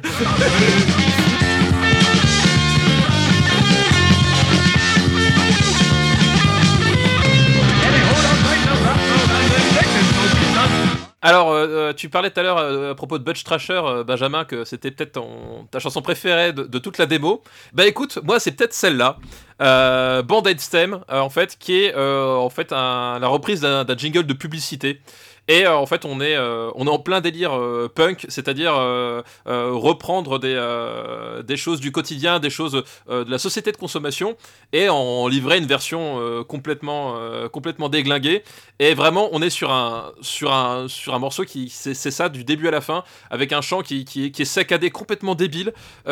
derrière la, la, partie rythmique, ils sont dans l'énergie totale. Enfin, ils cherchent même pas à faire autre chose que juste te, te, te, prendre la tête et te la marteler contre le, contre le bureau. Il y a vraiment un truc que je trouve vraiment, vraiment drôle en fait dans la façon de faire ce, de faire ce, ce, jingle avec cette espèce de, de mélodie qui, qui, qui, est assez naïve. Bah en fait. c'est complètement délirant en fait. Il y a le, délire des, inter, des interludes, c'est des, des, pages de pub en fait au milieu de, de la démo littéralement. Euh, et euh, ouais, il y a un côté, il y a un côté complètement 15e degré. Alors c'est vrai que c'est punk et en même temps c'est euh, drôle. Euh, c'est voilà, peut-être que peut-être que je me trompe euh, là-dessus, mais à mon avis, Dave Grohl, euh, il est évidemment pour beaucoup dans, dans ces délires-là. quand tu vois après la, suite de sa carrière, les, les, clips des Foo Fighters, en tout cas des, ah, le clip premiers de Big albums, surtout évidemment le clip de Big Me, euh, tu dis voilà ce côté, euh, ce côté on, délire autour de la publicité, autour des grands groupes, autour euh, de, du monde de l'argent, de la, finance, ces trucs-là. C'est, évident que c'est, l'esprit punk et en même temps il y a un côté très parodique, il y a un côté, ouais, il y a un côté délirant que je retrouve dans ces, ces petites interludes. donc bah, forcément le thème de Mission Impossible au départ, le, cette pub Band-Aids. Euh, il y a un truc, il y a un truc rigolo. Moi, ça m'a bien fait kiffer d'écouter ça. Ouais, bah le, côté parodique, euh, on, l'entend parce que le chanteur part dans, exactement dans le même délire que sur Butch Trasher en fait dans sa manière de chanter. Alors je vais pas vous le refaire, mais euh, voilà, c'est une parodie, c'est une parodie de publicité pour des pansements. Bon bah comment tu veux prendre ça au sérieux? Donc oui, effectivement. après le, chanteur qui fait qui fait ses petits aboiements, bon ça passe. Heureusement qu'il fait pas ça sur tous les morceaux, mais de temps en temps, voilà, en petit interlude, bah c'est rigolo.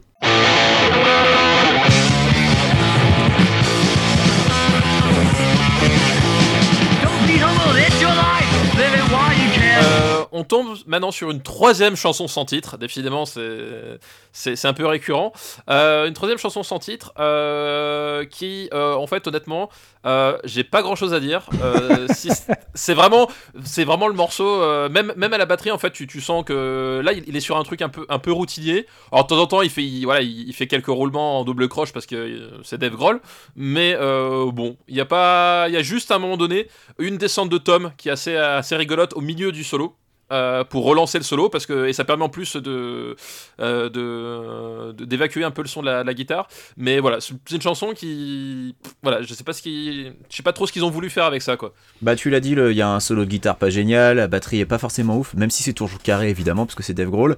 Euh, il y a quelque chose je trouve dans le refrain qui est pas mal et puis dans les points paroles quand il dit il dit Don't be old, it's your life, live it while you can. Bah, c'est un peu un pendant de Life Already Drone en fait. C'est une, réponse à, leur précédent morceau. Euh, et puis la fin est complètement nulle à chier, donc euh, bon, c'est vraiment un truc oubliable. Bah, il a pas de titre, donc c'est pour qu'on l'oublie.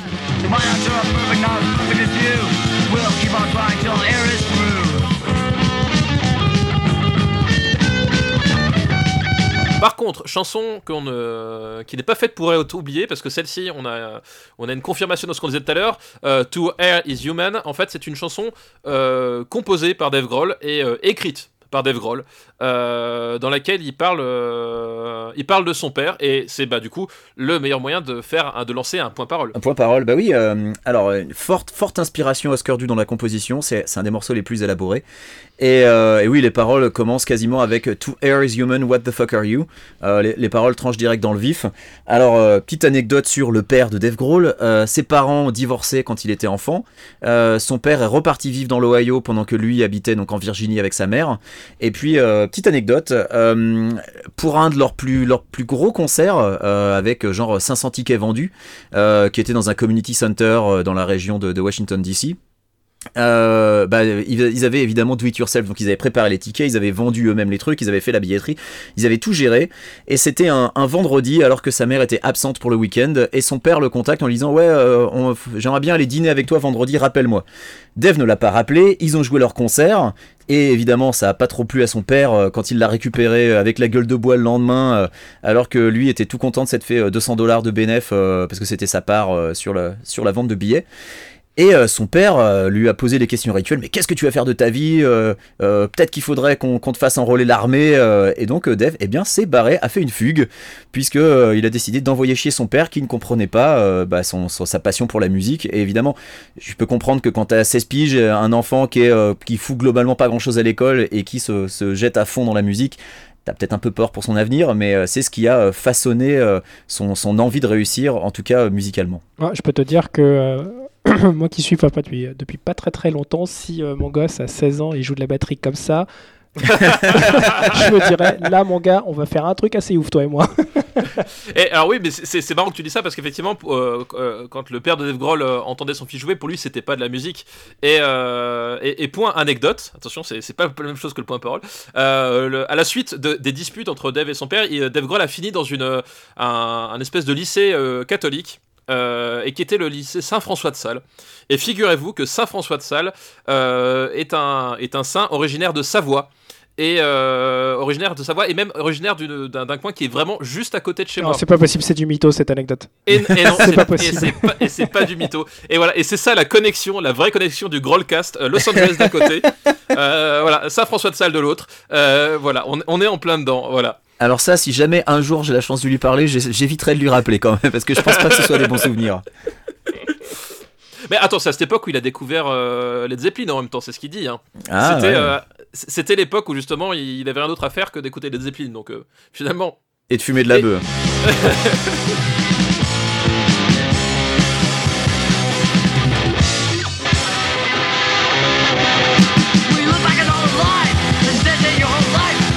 Donc euh, la chanson s'appelle 20 Hindsight. Euh, c'est encore une chanson héritée de euh, la cassette démo de Freak Baby. avec cette fois-ci encore une intro, une intro qui n'est pas punk, une intro qui est très rock très rock classique, euh, sauf que bah évidemment il, il, rebascule dans le punk euh, très très vite. Euh, ça joue très très vite encore une fois. Moi il y a un truc que j'aime bien dans cette chanson, c'est le c'est le moment où il scande le refrain en fait, le 20 hindsight. Qui le c'est 2020 hindsight, c'est 20 sur 20 en fait. Ouais. 2020 pardon, ouais, 2020 hindsight qui, qui, le qui le scande en fait à chaque fois un peu plus fort. Et je trouve que en matière de, de, refrain depuis le début, c'est peut-être alors il est super simple parce que finalement c'est trois mots qui sont qui sont répétés mais en, termes de, ce que ça apporte musicalement, en termes de refrain, je, trouve ça vachement efficace en fait. Euh, et j'aime bien cette chanson pour ça. Ouais, bah moi c'est une chanson que j'appelle une chanson arnaque parce que c'est pas la première fois que je me fais avoir. J'aime bien l'intro en me disant ah ouais, il y a quelque chose, il y a un groove et tout, puis ça repart sur du punk super classique au bout de 20 secondes. Euh, je suis quand même curieux euh, d'entendre la version Freak Baby sans Dev à la batterie parce que ça doit vraiment pas être la même confiture. Euh, Sérieusement, hein, par, par pure curiosité euh, un petit peu morbide, j'aimerais vraiment entendre Freak Baby pour voir ce que ça donne. Mais oui, moi aussi. Après, après, un épisode comme ça, il faut qu'on mette la main sur la cassette Freak Baby parce que. Moi, j'imagine que j'imagine que vous avez cherché comme des oufs parce que moi, j'ai passé euh, un, un, un, nombre de, enfin, j'allais pas dire un nombre d'heures, mais j'ai passé pas mal de temps à chercher euh, du Freak Baby sur Internet. Impossible de, de, retrouver, mais à la moindre, la moindre seconde de musique. Ah, mais pareil, j'ai cherché vraiment partout et, et à chaque fois que j'avais l'impression de tomber sur un truc, en fait, non, c'était Mission Impossible derrière euh, donc c'était non. Ouais, en fait, et il y a une double arnaque parce qu'il y a eu un, groupe qui est sorti euh, bien plus tard, c'est milieu des années 90, qui s'appelait aussi Freak Baby. Oui. Et, euh, et en fait, tu et qui font de la soupe. Ouais, et, qui font vraiment de la, la, la, soupe FM. Au début, tu fais, mais qu'est-ce que c'est Enfin, c'est pas possible, quoi. Et, euh, et, et, là où c'est décevant, c'est que ces derniers temps, là, depuis euh, quelques années, Dave Grohl euh, retombe sur des démos qu'il faisait quand il était plus jeune. Et à chaque fois, j'espère que c'est Freak Baby, mais non, en fait, c'est des trucs un peu plus tardifs. c'est vrai, c'est par exemple les, les démos pré, pré late, donc là, ce qui va donner après les Foo Fighters, des trucs comme ça. Mais Freak Baby, effectivement, j'ai beau chercher, et puis même dans, le, dans, dans les mentions, dans les mentions, c'est-à-dire que les les journalistes qui en parlent, euh, voilà, il n'y a pas. Voilà. Ouais, il y a une démo de Dane Bramage qui a leaké il y a genre euh, deux ans, euh, pareil. c'était encore des Laundry Room Sessions, mais c'était toujours pas Freak Baby malheureusement. Et d'ailleurs, c'est pas mal du tout, mais bon, ça c'est une autre question.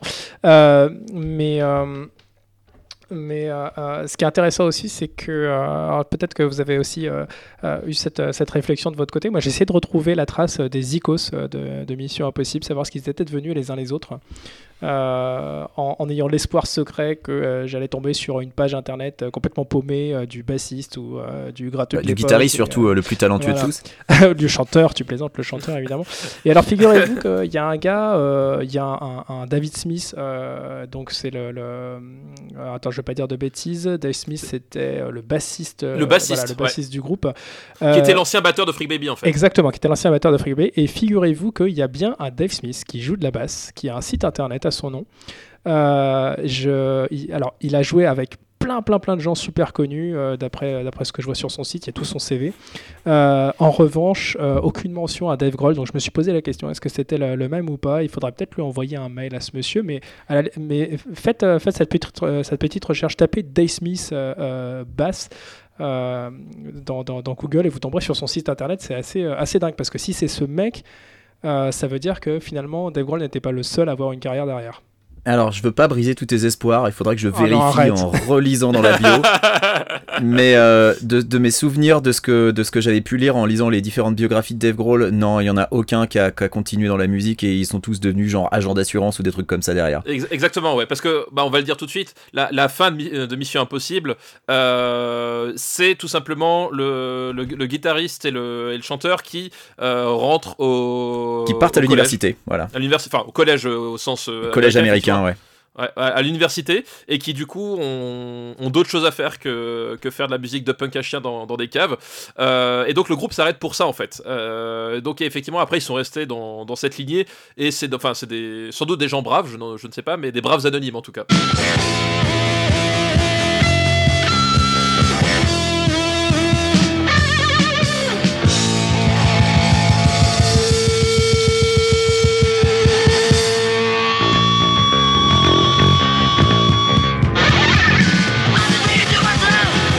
Alors, on arrive, on arrive tout doucement euh, dans les deux dernières chansons des euh, Laundry Room Session avec euh, New Ideas, qui est une autre chanson où on a la confirmation que c'est écrit par Dave, Dave. Et voilà, par Dave, Dave Grohl, parce que c'est pas, pas l'autre, pas Dave Smith.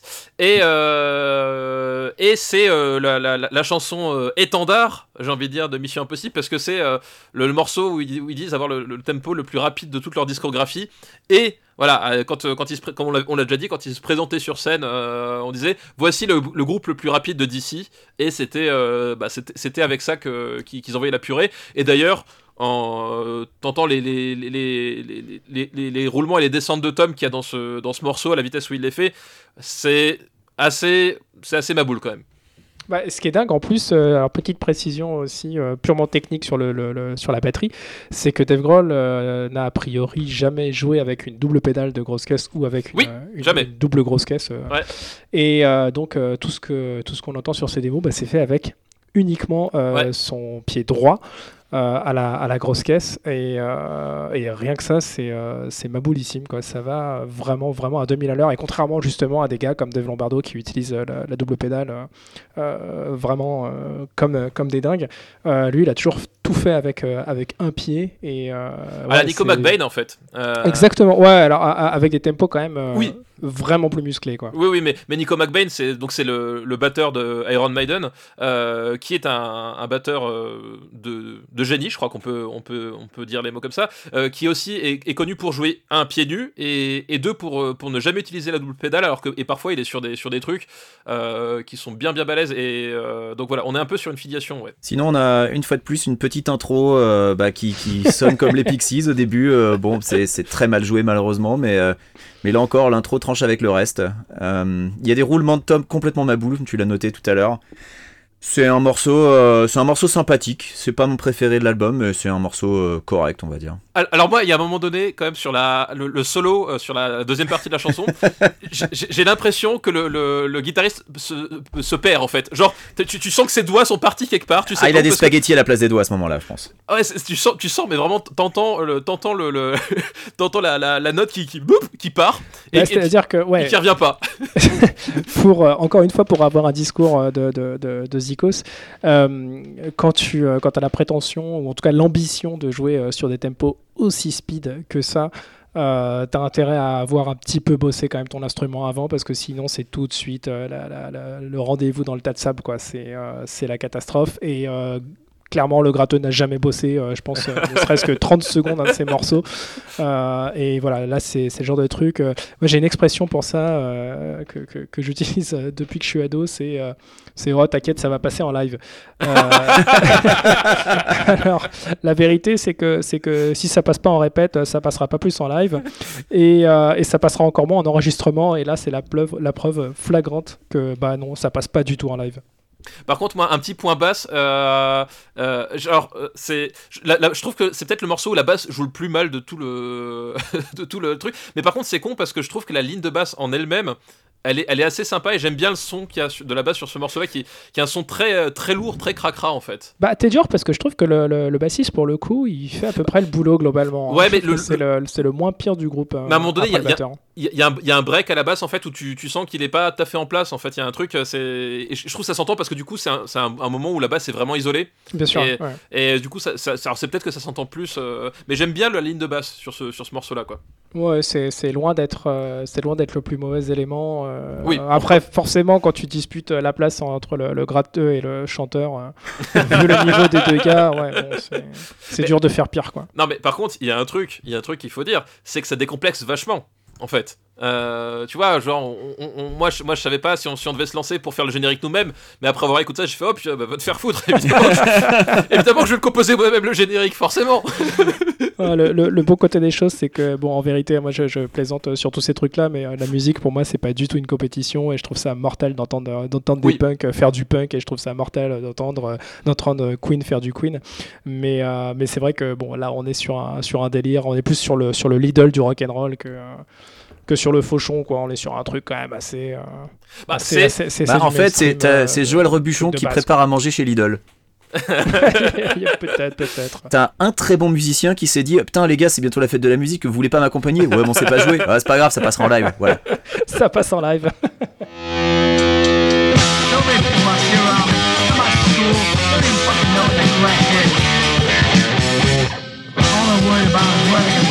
Dernière chanson euh, de cette Laundry Room Session avec euh, Neglect. Comment est-ce qu'on dit en anglais? Neglect? Neglect. Neglect. Euh, Neglect. qui, je trouve, qui a, une, une, influence Kill Em All, en fait, de Metallica. Je sais pas si vous êtes du même avis que moi.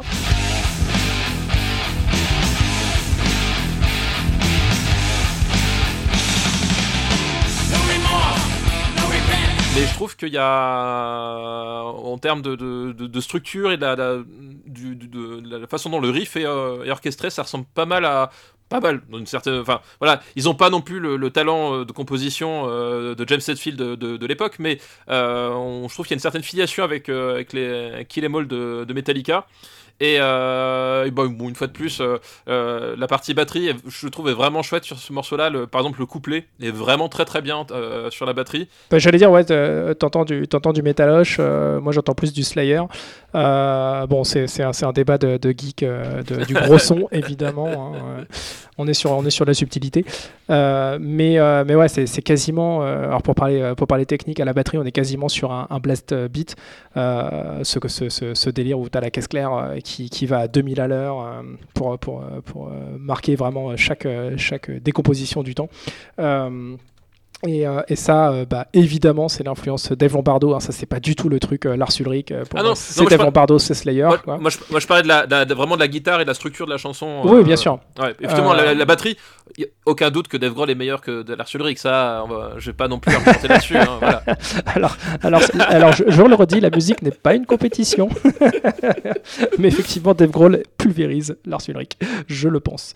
Euh, je, note aussi sur ce morceau euh, l'utilisation de la, de la ride, la, grosse cymbale euh, qu'on entend au milieu du morceau, qui donne une impulsion assez, assez particulière dans, les, dans les morceaux vraiment les plus violents dans le métal. c'est un truc de métalleux, clairement.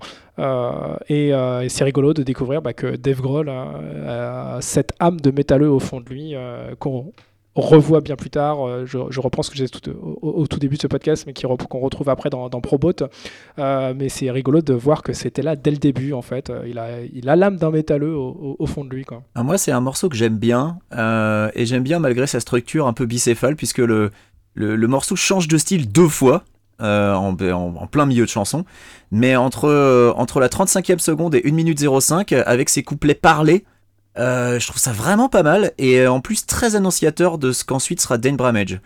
Euh, donc il y a, vraiment une rupture de style complète et qui moi me, séduit pas mal et ouais j'aurais bien aimé que les 15 morceaux d'avant adoptent un peu plus ce genre de structure. C'est un peu dommage parce que finalement tu te dis bah, peut-être que ces morceaux avec une vraie prod derrière ils auraient pu en faire quelque chose d'assez cool finalement je sais pas.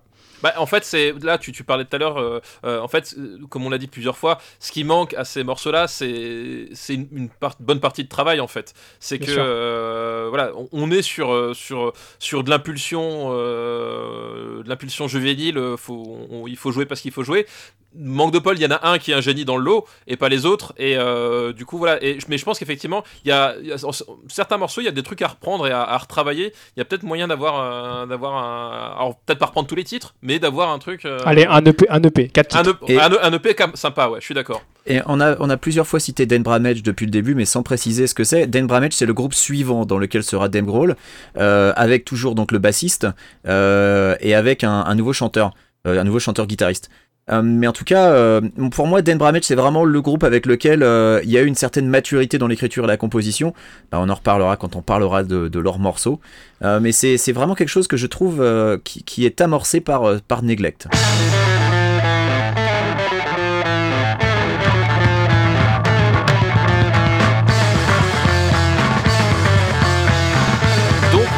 là, vous, je pense que euh, si vous n'êtes pas sourd depuis le début de l'émission, euh, parce que c'est possible aussi, euh, vous entendez tout de suite la différence. C'est là, par contre, on est sur un, on sort de la Laundry Room Session, on est sur une, compile en fait qui avait été qui avait été éditée et sur laquelle il y a plein de groupes de, de l'époque dont la plupart n'ont pas survécu.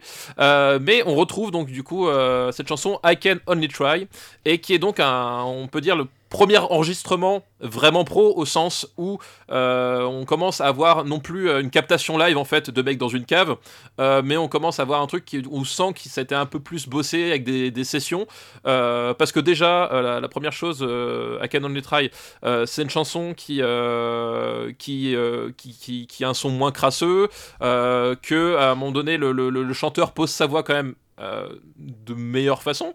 Euh, et même tente des trucs euh, vraiment différents. Et, c'est d'ailleurs ce hum, Dave Grohl le, confirmait quand il, quand, il, quand il est rare fois il a parlé de, de ça. C'est à dire qu'après la Laundry Room Session bon, ils, ont resté ils ont fait les, tours des, des caves des mini salles de concert etc ils, ont enregistré les chansons qui vont venir. Et en fait ils sont, ils sont un peu reposés. Et c'était le moment où Dave Grohl personnellement voulait évoluer dans sa musique. C'est à dire que il ne voulait pas être il ne voulait plus être les, les Bad Brains blancs, en fait. Et il voulait un peu euh, changer un peu de, de, de, de, style, ou en tout cas apporter, euh, apporter quelque chose de, différent. Et je trouve que ça s'entend déjà rien qu'avec la guitare, qui sonne vraiment comme le groupe Rush. Euh, non mais, au niveau du son. Non mais... C'est nerveux.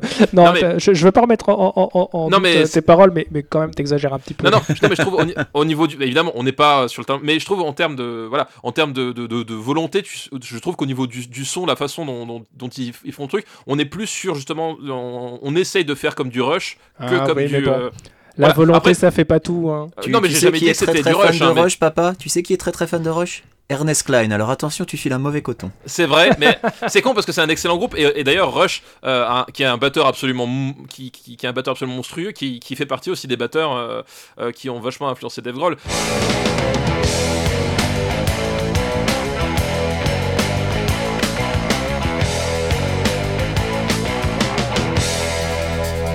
C'est juste pour dire, euh, au moins en termes de son, de, sonorité, ils essaient de quelque chose et je, voilà, je trouve qu'il y a une certaine influence Rush. Après, évidemment, j'ai jamais dit que c'était du niveau de Rush, hein, attention, ne, me faites pas dire ce que j'ai pas dit, euh, monsieur Besnard. Ce procès d'attention, euh, voilà. non, mais c'est, je, je, suis d'accord avec toi, hein. on sent qu'il y a un peu plus de boulot derrière. Euh, cela dit, je trouve que le mix est quand même moins flatteur pour la batterie. Oui, c'est vrai. paradoxalement, le son, le son est meilleur, mais la batterie est moins en avant. le son de basse est meilleur lui aussi. Euh, bon voilà, moi ça m'a un petit peu moins plu, euh, forcément, parce que bah, c'est moins centré sur, euh, sur le travail de Dave Grohl. Bah, je pense que bah, c'est le mix qui fait ça, puisque c'est leur premier enregistrement vraiment pro, donc ils ont sûrement enregistré chacun sa piste de son côté, et donc du coup ils ont baissé le volume de la batterie, alors que quand tu fais une seule prise avec tout le monde dans la même pièce, et avec un type qui cogne comme un sourd sur ses fûts, bah évidemment, ouais, tu entends la batterie, ouais.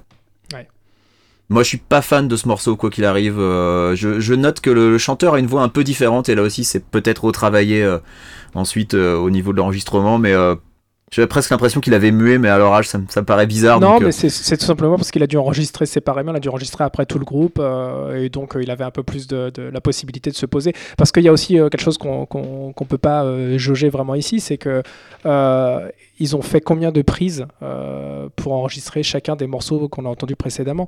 Euh, Est-ce que euh, chaque morceau a été fait en une prise et point barre? Ou est-ce que ils ont fait 15 prises de chaque morceau pour essayer d'en garder une à peu près potable? Ce qui expliquerait aussi pourquoi le chanteur est complètement à l'ouest à certains moments? Oui, c'est possible. Peut-être, ouais, peut-être, ouais.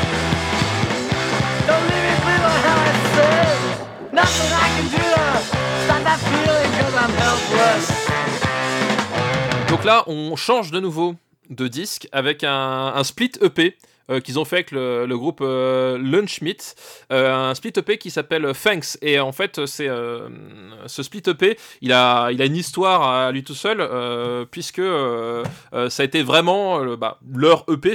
On n'était plus dans la cassette démo, on était vraiment dans le, dans le, voilà, dans, l'EP qu'on sortait pour essayer de le, de, le faire tourner. Et la, les pochettes de ce split EP, en fait, étaient des, découpages faits par tous les membres du groupe. En fait, ils découpaient des photos de, de concerts, ils les collaient une à une, et ils allaient après distribuer euh, ces, euh, EP aux, gens qui les commandaient ou parfois même aux voisins.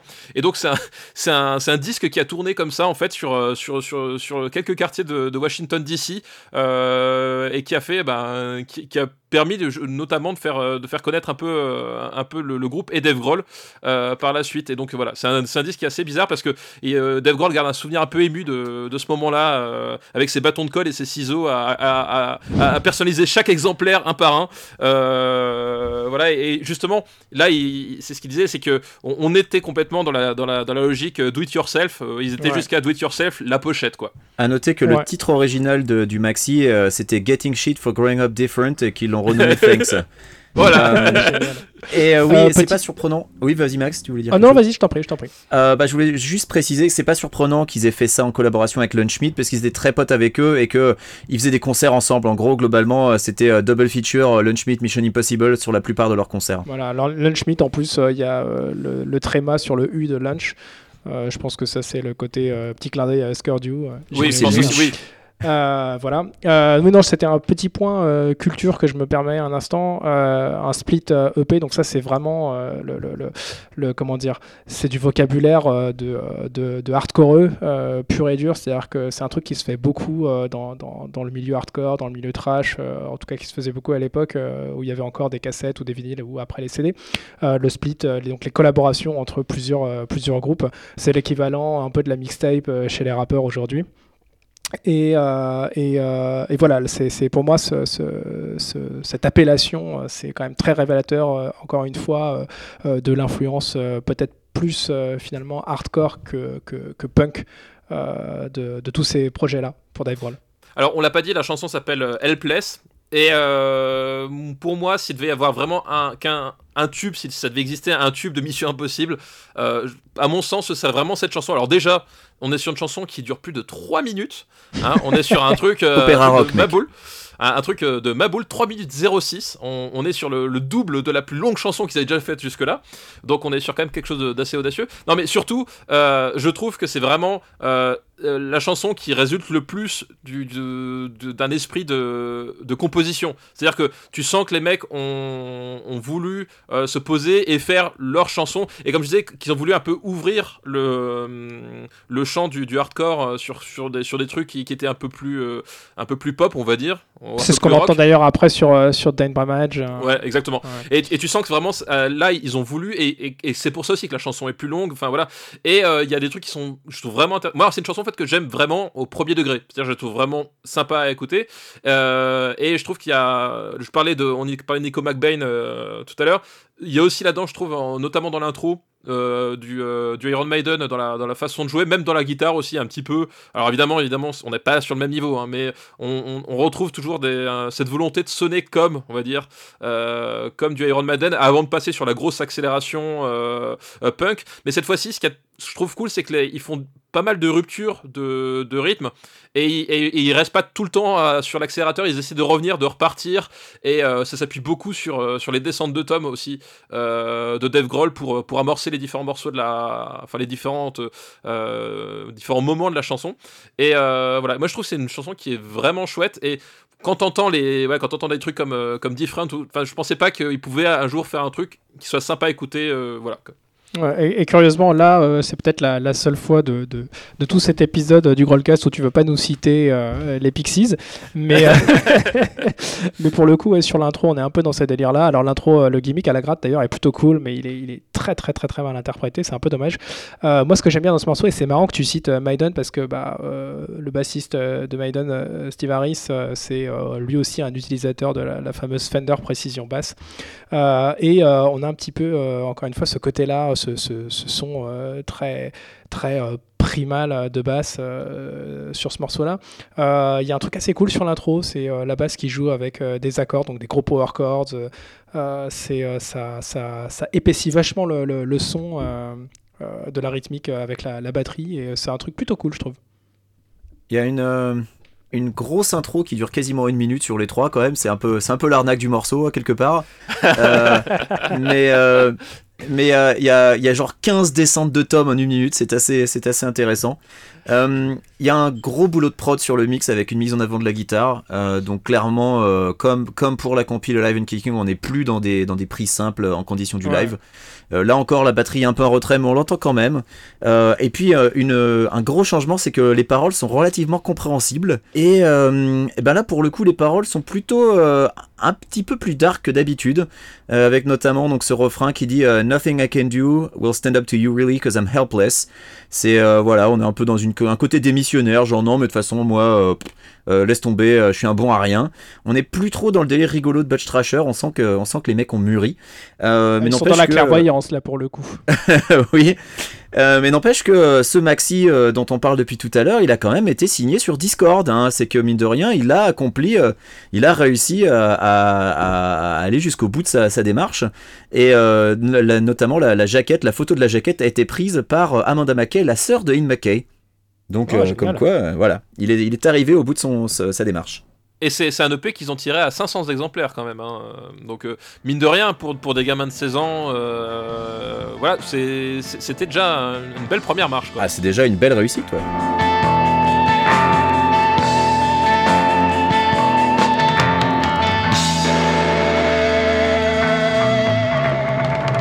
Deuxième chanson euh, signée Mission Impossible de cette EP, euh, Am I Alone? Euh, alors, euh, Benjamin et moi, on a eu la même sensation. Il y a vraiment un truc face B de Nirvana dans la guitare au début, c'est super bizarre. et, et justement, tu parlais, Max, toi, de, quelle influence Dave Grohl a eu sur la composition, au-delà de la batterie, sur les instruments. Là, le, le, son de, de le, le, son de cette intro euh, enfin c'est ce que tu vas retrouver sur les phases B de, de Nevermind euh, ou sur les euh, ou, sur tout le, tous les disques toutes les démos qui, qui, sont sortis les, les bootlegs etc surtout Incesticide en fait hein, qui est un compile de phase B c'est le genre de choses qu'on entend dedans exactement qui est sur une compile de phase B et vraiment c'est vrai que ça fait très bizarre d'entendre ce son là comme ça. Est-ce que est-ce que c'est euh, est-ce que c'est euh, encore du laundry? Est-ce que c'est euh, Barry Jones qui est derrière tout ça? C'est ça qui est c'est ça qui est rigolo finalement parce que on aurait pu supposer qu'il y avait il y avait ça derrière et puis finalement non le fil conducteur ça reste Dave Grohl quoi qu'il arrive. Barrett Jones c'est quand même à la production hein, sur ce sur cette sur ce maxi.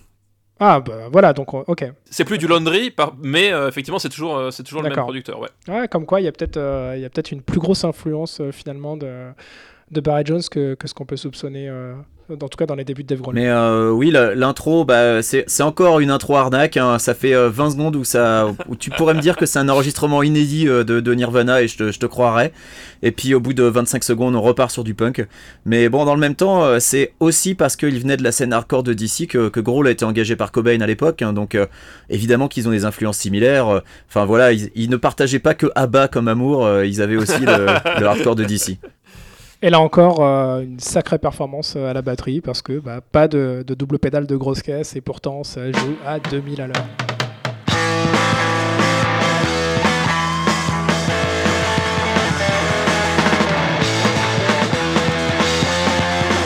Et dernière chanson de ce split EP et de, de cette émission, euh, Into Your Shell. on arrive au bout. Euh, on, on, a parlé, je pense, environ euh, 4 fois la durée totale des, des chansons. à chaque euh, fois, ouais.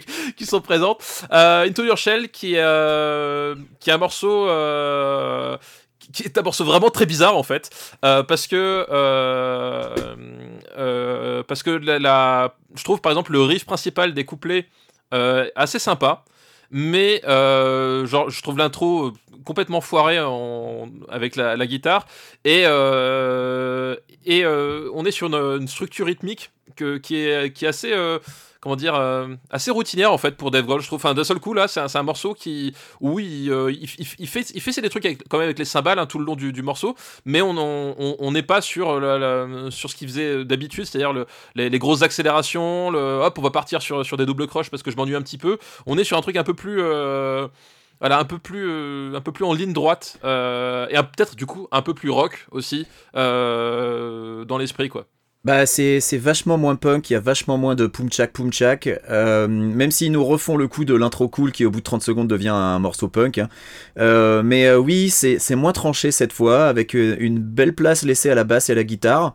ce qui est bizarre, c'est la voix du chanteur qui s'efface derrière la guitare, mais dans le même temps, il a l'air un peu dépassé par moment par, par l'instru. mais sinon, Def, lui, fait toujours le job, avec des descentes de tomes, un rythme super carré. Euh, ça, ça, ça, fait quand même peur de se dire qu'est-ce que ça devait être avec Freak Baby. Mais c'est un morceau qui est, qui est plus calme que, que, que, les autres à l'accoutumée. Euh, c'est vraiment un morceau qui n'est pas très représentatif de Mission Impossible pour le coup. Donc c'est bizarre qu'ils aient mis celui-là sur, ce, sur cette compile. Bah D'ailleurs, tu remarques euh, que sur la, le split EP, il n'y a aucun enregistrement, aucune composition du, du Laundry Room Session. Ah, de la démo, oui. C'est trois morceaux qui sont complètement inédits par rapport à la démo. Et, comme on disait, je pense que euh, c'est vraiment cette volonté de, de sortir de, des enfants de Bad Brains en fait pour, euh, pour proposer un, truc un peu, un peu différent. Bah, un peu plus pro quoi, un peu plus pro. Un peu ah, ils ont tout bazardé, ouais. Et puis surtout, pro, enfin, même ils auraient pu les, rejouer avec un, nouvel enregistrement, mais je pense qu'ils voulaient se débarrasser de cette filiation parce que, euh, je veux dire, quand tu quand tu t'inscris dans les, dans les pas des Bad Brains, euh, surtout à, Washington DC, c'est peut-être un héritage qui est un peu lourd à porter aussi. Euh, donc je pense qu'ils avaient peut-être cette volonté de dire, bon ben, on va faire un, trouver une espèce de voix un, peu, un peu annexe, quoi. Ah, c'est dommage, j'aurais bien aimé une version de 7 minutes 30 de Butch Trasher. alors tu, disais euh, le, la voix du chanteur, la, fin de, du morceau Into Your Shell, on, tu dis que c'est pas représentatif, mais euh, dans la catégorie le chant qui part en couille complet, la fin de ce morceau. Ah oui, ça c'est euh, représentatif, oui. Ça, par contre, je suis d'accord. C'est assez, assez bizarre quoi. Ah non, le, chanteur sur la fin est plus du tout dedans. Je, je comprends pas vraiment ce qui a pu se passer. Mais ouais, pour le coup, euh, c'est représentatif du talent du chanteur, mais pas vraiment de, la sonorité habituelle, on va dire, du groupe. Après, peut-être que c'était euh, quelque chose vers lequel ils essayaient d'aller euh, pour vraiment se démarquer de ce qu'ils faisaient lors, de leur démo. Eh bien, messieurs, nous voilà arrivés à, la fin de ce deuxième épisode du Growlcast. ça va bien? Bah écoute, ça va toujours. Moi, j'ai pas encore raconté ce que j'ai fait le week-end dernier, la raison pour laquelle, a priori, tu ne voulais pas me parler. Ouais, ouais, mais, maintenant c'est trop tard, c'est raté je suis professionnel, je te parle quand même, tu vois. T'as vu, vu je, fais, je, fais, des efforts, je fais des efforts. Euh, oui, parce que, bon, on va, on dire, on va toucher deux mots vite fait, mais tu étais à la Caljam 2018, c'est ça? Voilà, donc j'étais à Caljam 2018, donc j'en avais déjà parlé dans After Eight. Euh, Caljam, qu'est-ce que c'est? Eh bien, c'est un festival rock qui a été ressuscité l'année dernière par les Foo Fighters, euh, parce que, bah, il y a eu, il y a en ce moment une petite pénurie de, de festivals rock. Des festivals, on n'en manque pas, hein, mais des festivals rock, par contre, ça devient un peu la dèche, puisque les festivals se font tous plus ou moins bouffé par bah, la musique électronique d'un côté et tout ce qui est hip-hop, pop, RB de l'autre.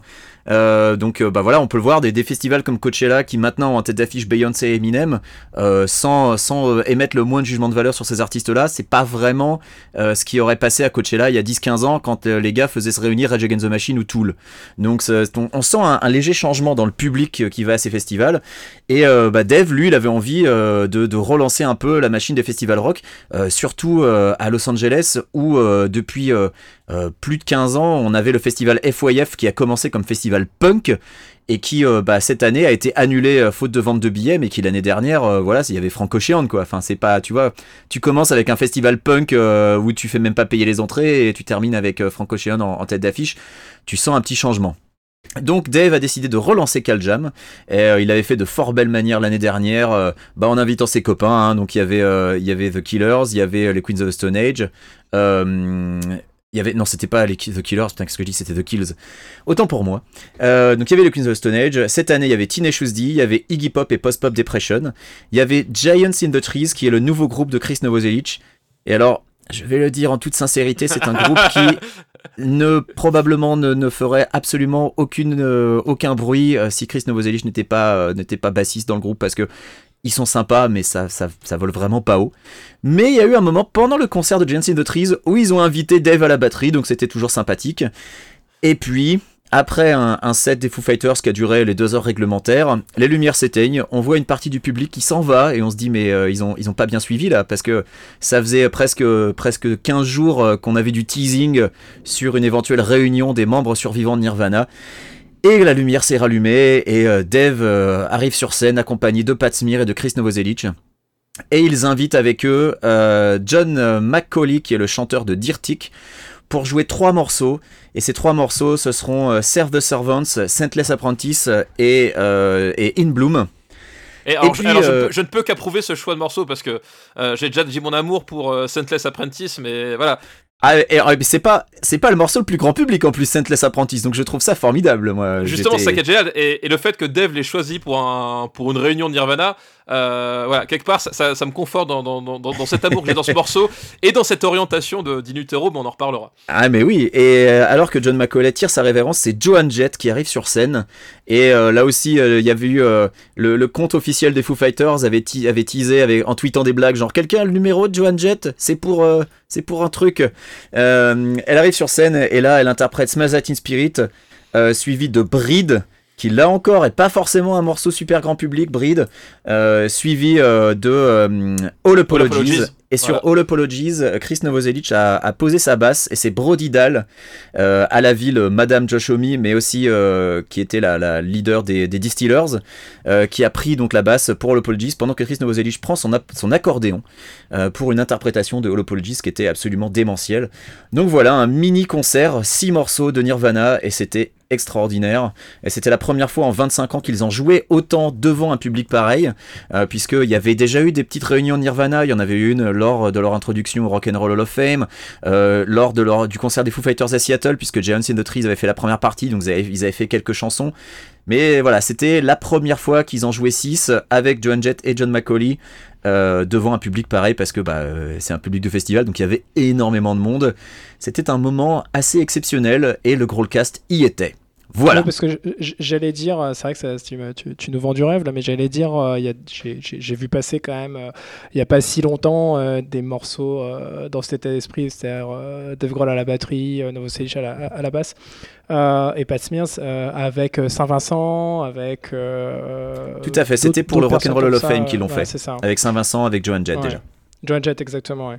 Donc c'est la continuité de ce truc-là, euh, un, peu, un peu plus développé, quoi. Voilà, c'est la continuité de ce truc-là, à 6, euh, enfin avec 6 morceaux. Et moi, perso, s'ils veulent faire une tournée de Nirvana avec Joan Jett, moi je, je signe, hein. honnêtement, oh, bah, euh, elle, a, elle a complètement assuré et, et c'était extraordinaire. Et John McCauley était très bien aussi. lui aussi avait chanté une chanson Nirvana, mais alors je me demande si c'était pas avec Dirtic à l'époque.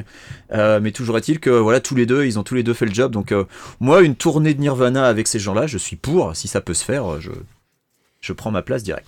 Eh bien, écoute, euh, je suis dégoûté, donc voilà. ça, Euh, on remarque quand même qu'ils n'ont pas joué de morceaux de Mission Impossible hein, euh, lors de cette. Ah mais tu, tu lors sais du que 4 jab. le, le concert des Foo Fighters, ils l'ont fait par ordre antichronologique. Donc ils ont commencé avec le dernier album, puis ils sont redescendus jusqu'au premier. Et évidemment, la suite logique, c'était du Julian Nirvana. Et là, je me suis dit, peut-être qu'après, ils vont faire une Mission Impossible Reunion après Nirvana.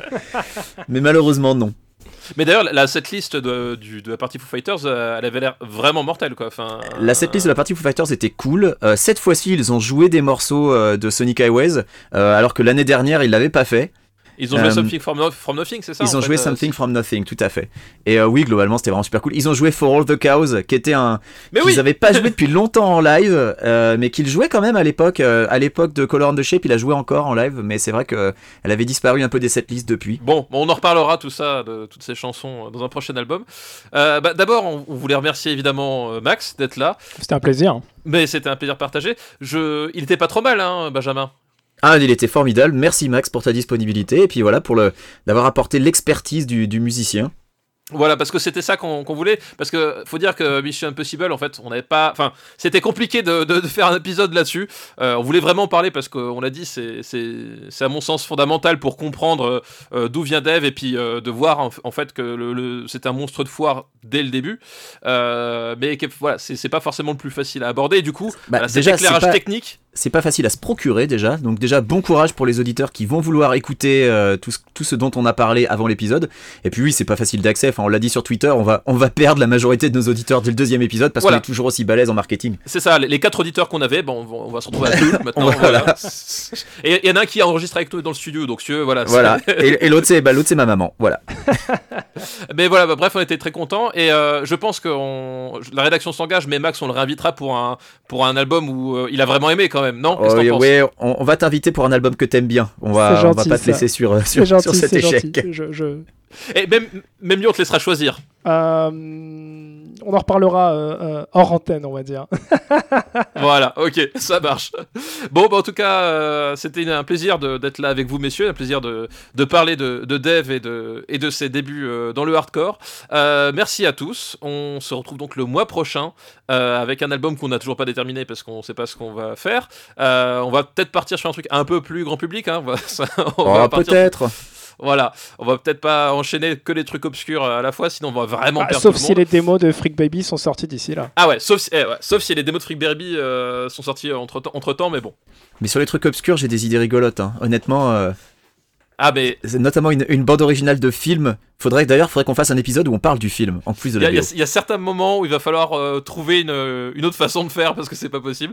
Euh, on y réfléchira. Le prochain épisode sera un épisode classique avec un, voilà, un album, euh, on sait pas encore lequel, mais qui sera à mon avis plus ouvert. Euh, et puis on espère que, bon, on espère que vous serez là. On espère que vous ramènerez votre grand-mère, votre grand-oncle, votre cousin, sauf si vous les appréciez pas évidemment. Euh, sinon ils peuvent aller se faire voir. Pas ramener-les quand même, c'est pas grave. Nous on prend tout le monde. Oh, c'est vrai. Allez, on prend tout le monde. Euh, on, on s- on pouvait nous retrouver ben, sur, sur Twitter, sur Facebook. On a, on a même un compte Facebook, c'est fou ça. Euh, Voilà. sur, euh, sur Spotify. sur Twitter, sur Twitter @growlcastfr, sur euh, le site euh, euh, www.growlcast.fr. On est sur Spotify, tu fais bien de le préciser. Oui, c'était une demande, donc on est maintenant disponible sur Spotify. Euh, et puis dans toutes les bonnes crèmeries, dans tous les bons clients podcast sur iTunes. Euh, N'hésitez pas à mettre des petites étoiles sur iTunes si vous avez aimé ce que vous avez entendu. Euh, et puis bah, si vous n'avez pas aimé, ne faites rien. Restez chez vous, ne, ne touchez pas votre ordinateur. c'est pas là, voilà. Voilà. Et pour ceux qui pensaient encore qu'on en faisait que les albums des Foo Fighters, j'espère qu'ils se, sont bien amusés avec, Ah bah euh, là, avec cet je pense que là, on a bien prouvé le contraire. Là. Ouais, hein, je crois que globalement, on pouvait pas faire moins Foo Fighters que ça hein, là aujourd'hui. Ah, on pouvait pas faire mon plus obscur et moins grand public que ça. Je pense que là, on a fait fort. En tout cas, merci à tous et à la prochaine. Des bisous, ciao.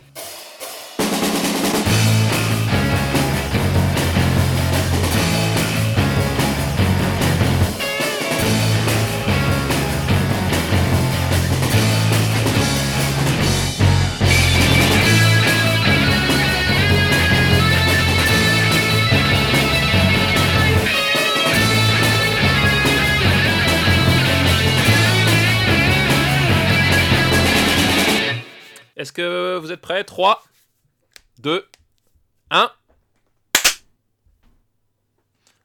Alors, J'ai entendu que deux claps. moi aussi. Il y en a un qui a pas clappé. Faut Ah, faut clapper, Max. Ah pour la synchro, c'est obligatoire parce qu'avec le lag, euh, on est obligé. Il y a un bassiste, il y a un bassiste qui a pas clapé. Le bassiste qui est pas en rythme, on est, ch- on est, on est pas dans la merde. Ça commence mal. 1, 2, 3. Ah bah Attends, oui, attends, mais attends, c'est attends, 3 et on y va Ou c'est Non, 3 Faut on y va les gars. Ah bah C'est oui. 3, on y va ou C'est sur le 3 Non, c'est 1, 2, 3 et on y va. Et c'est pas 1, 2 et on y va à 3. C'est 1, 2, 3 et on y va. Oui, c'est sur 4. Ah oui, c'est en 4 temps. Mais pourquoi tu Ah fais pas là. ça comme un vrai batteur dans ce cas? Non, mais parce que. Oh, je cherche pas. Putain, ça commence Ah. Qui l'a invité d'ailleurs, ce mec? C'est fou, ça. Qu'est-ce qu'il fait là? Qui êtes-vous, monsieur? Pourquoi êtes-vous là? 2, 1, 2, 3, 4. Ah ouais, mais Alors- là, Benja- Benjamin, il a rien compris. moi j'essaie, je fais ce que je peux, moi. hein. Non, non, je, je vous en prie, allez-y, on clappe sur le Sur le, 4. sur le 4 C'est virtuel. 3 et on y va, voilà. Le 4 virtuel. 1, 2, 3. Ok. Oh la vache, il y a du lag. Il y a du lag, ouais, il y a du lag. Euh, mais ça, c'est ça, c'est à peu près normal. On en fait un deuxième par sécurité, histoire que je vois bien si c'est calé. Allez. 1, 2, Pourquoi t'as dit J'ai entendu que 2, j'ai pas entendu Pourquoi 3. t'as dit que 2 Ouais. Ah, bah parce que je sais pas. Voilà, vous... mais tu m'as perturbé aussi. Ah. Donc, dernier. À 4, à, à vrai 4. 1, 2, 3. Ok, très bien. Une production RPU.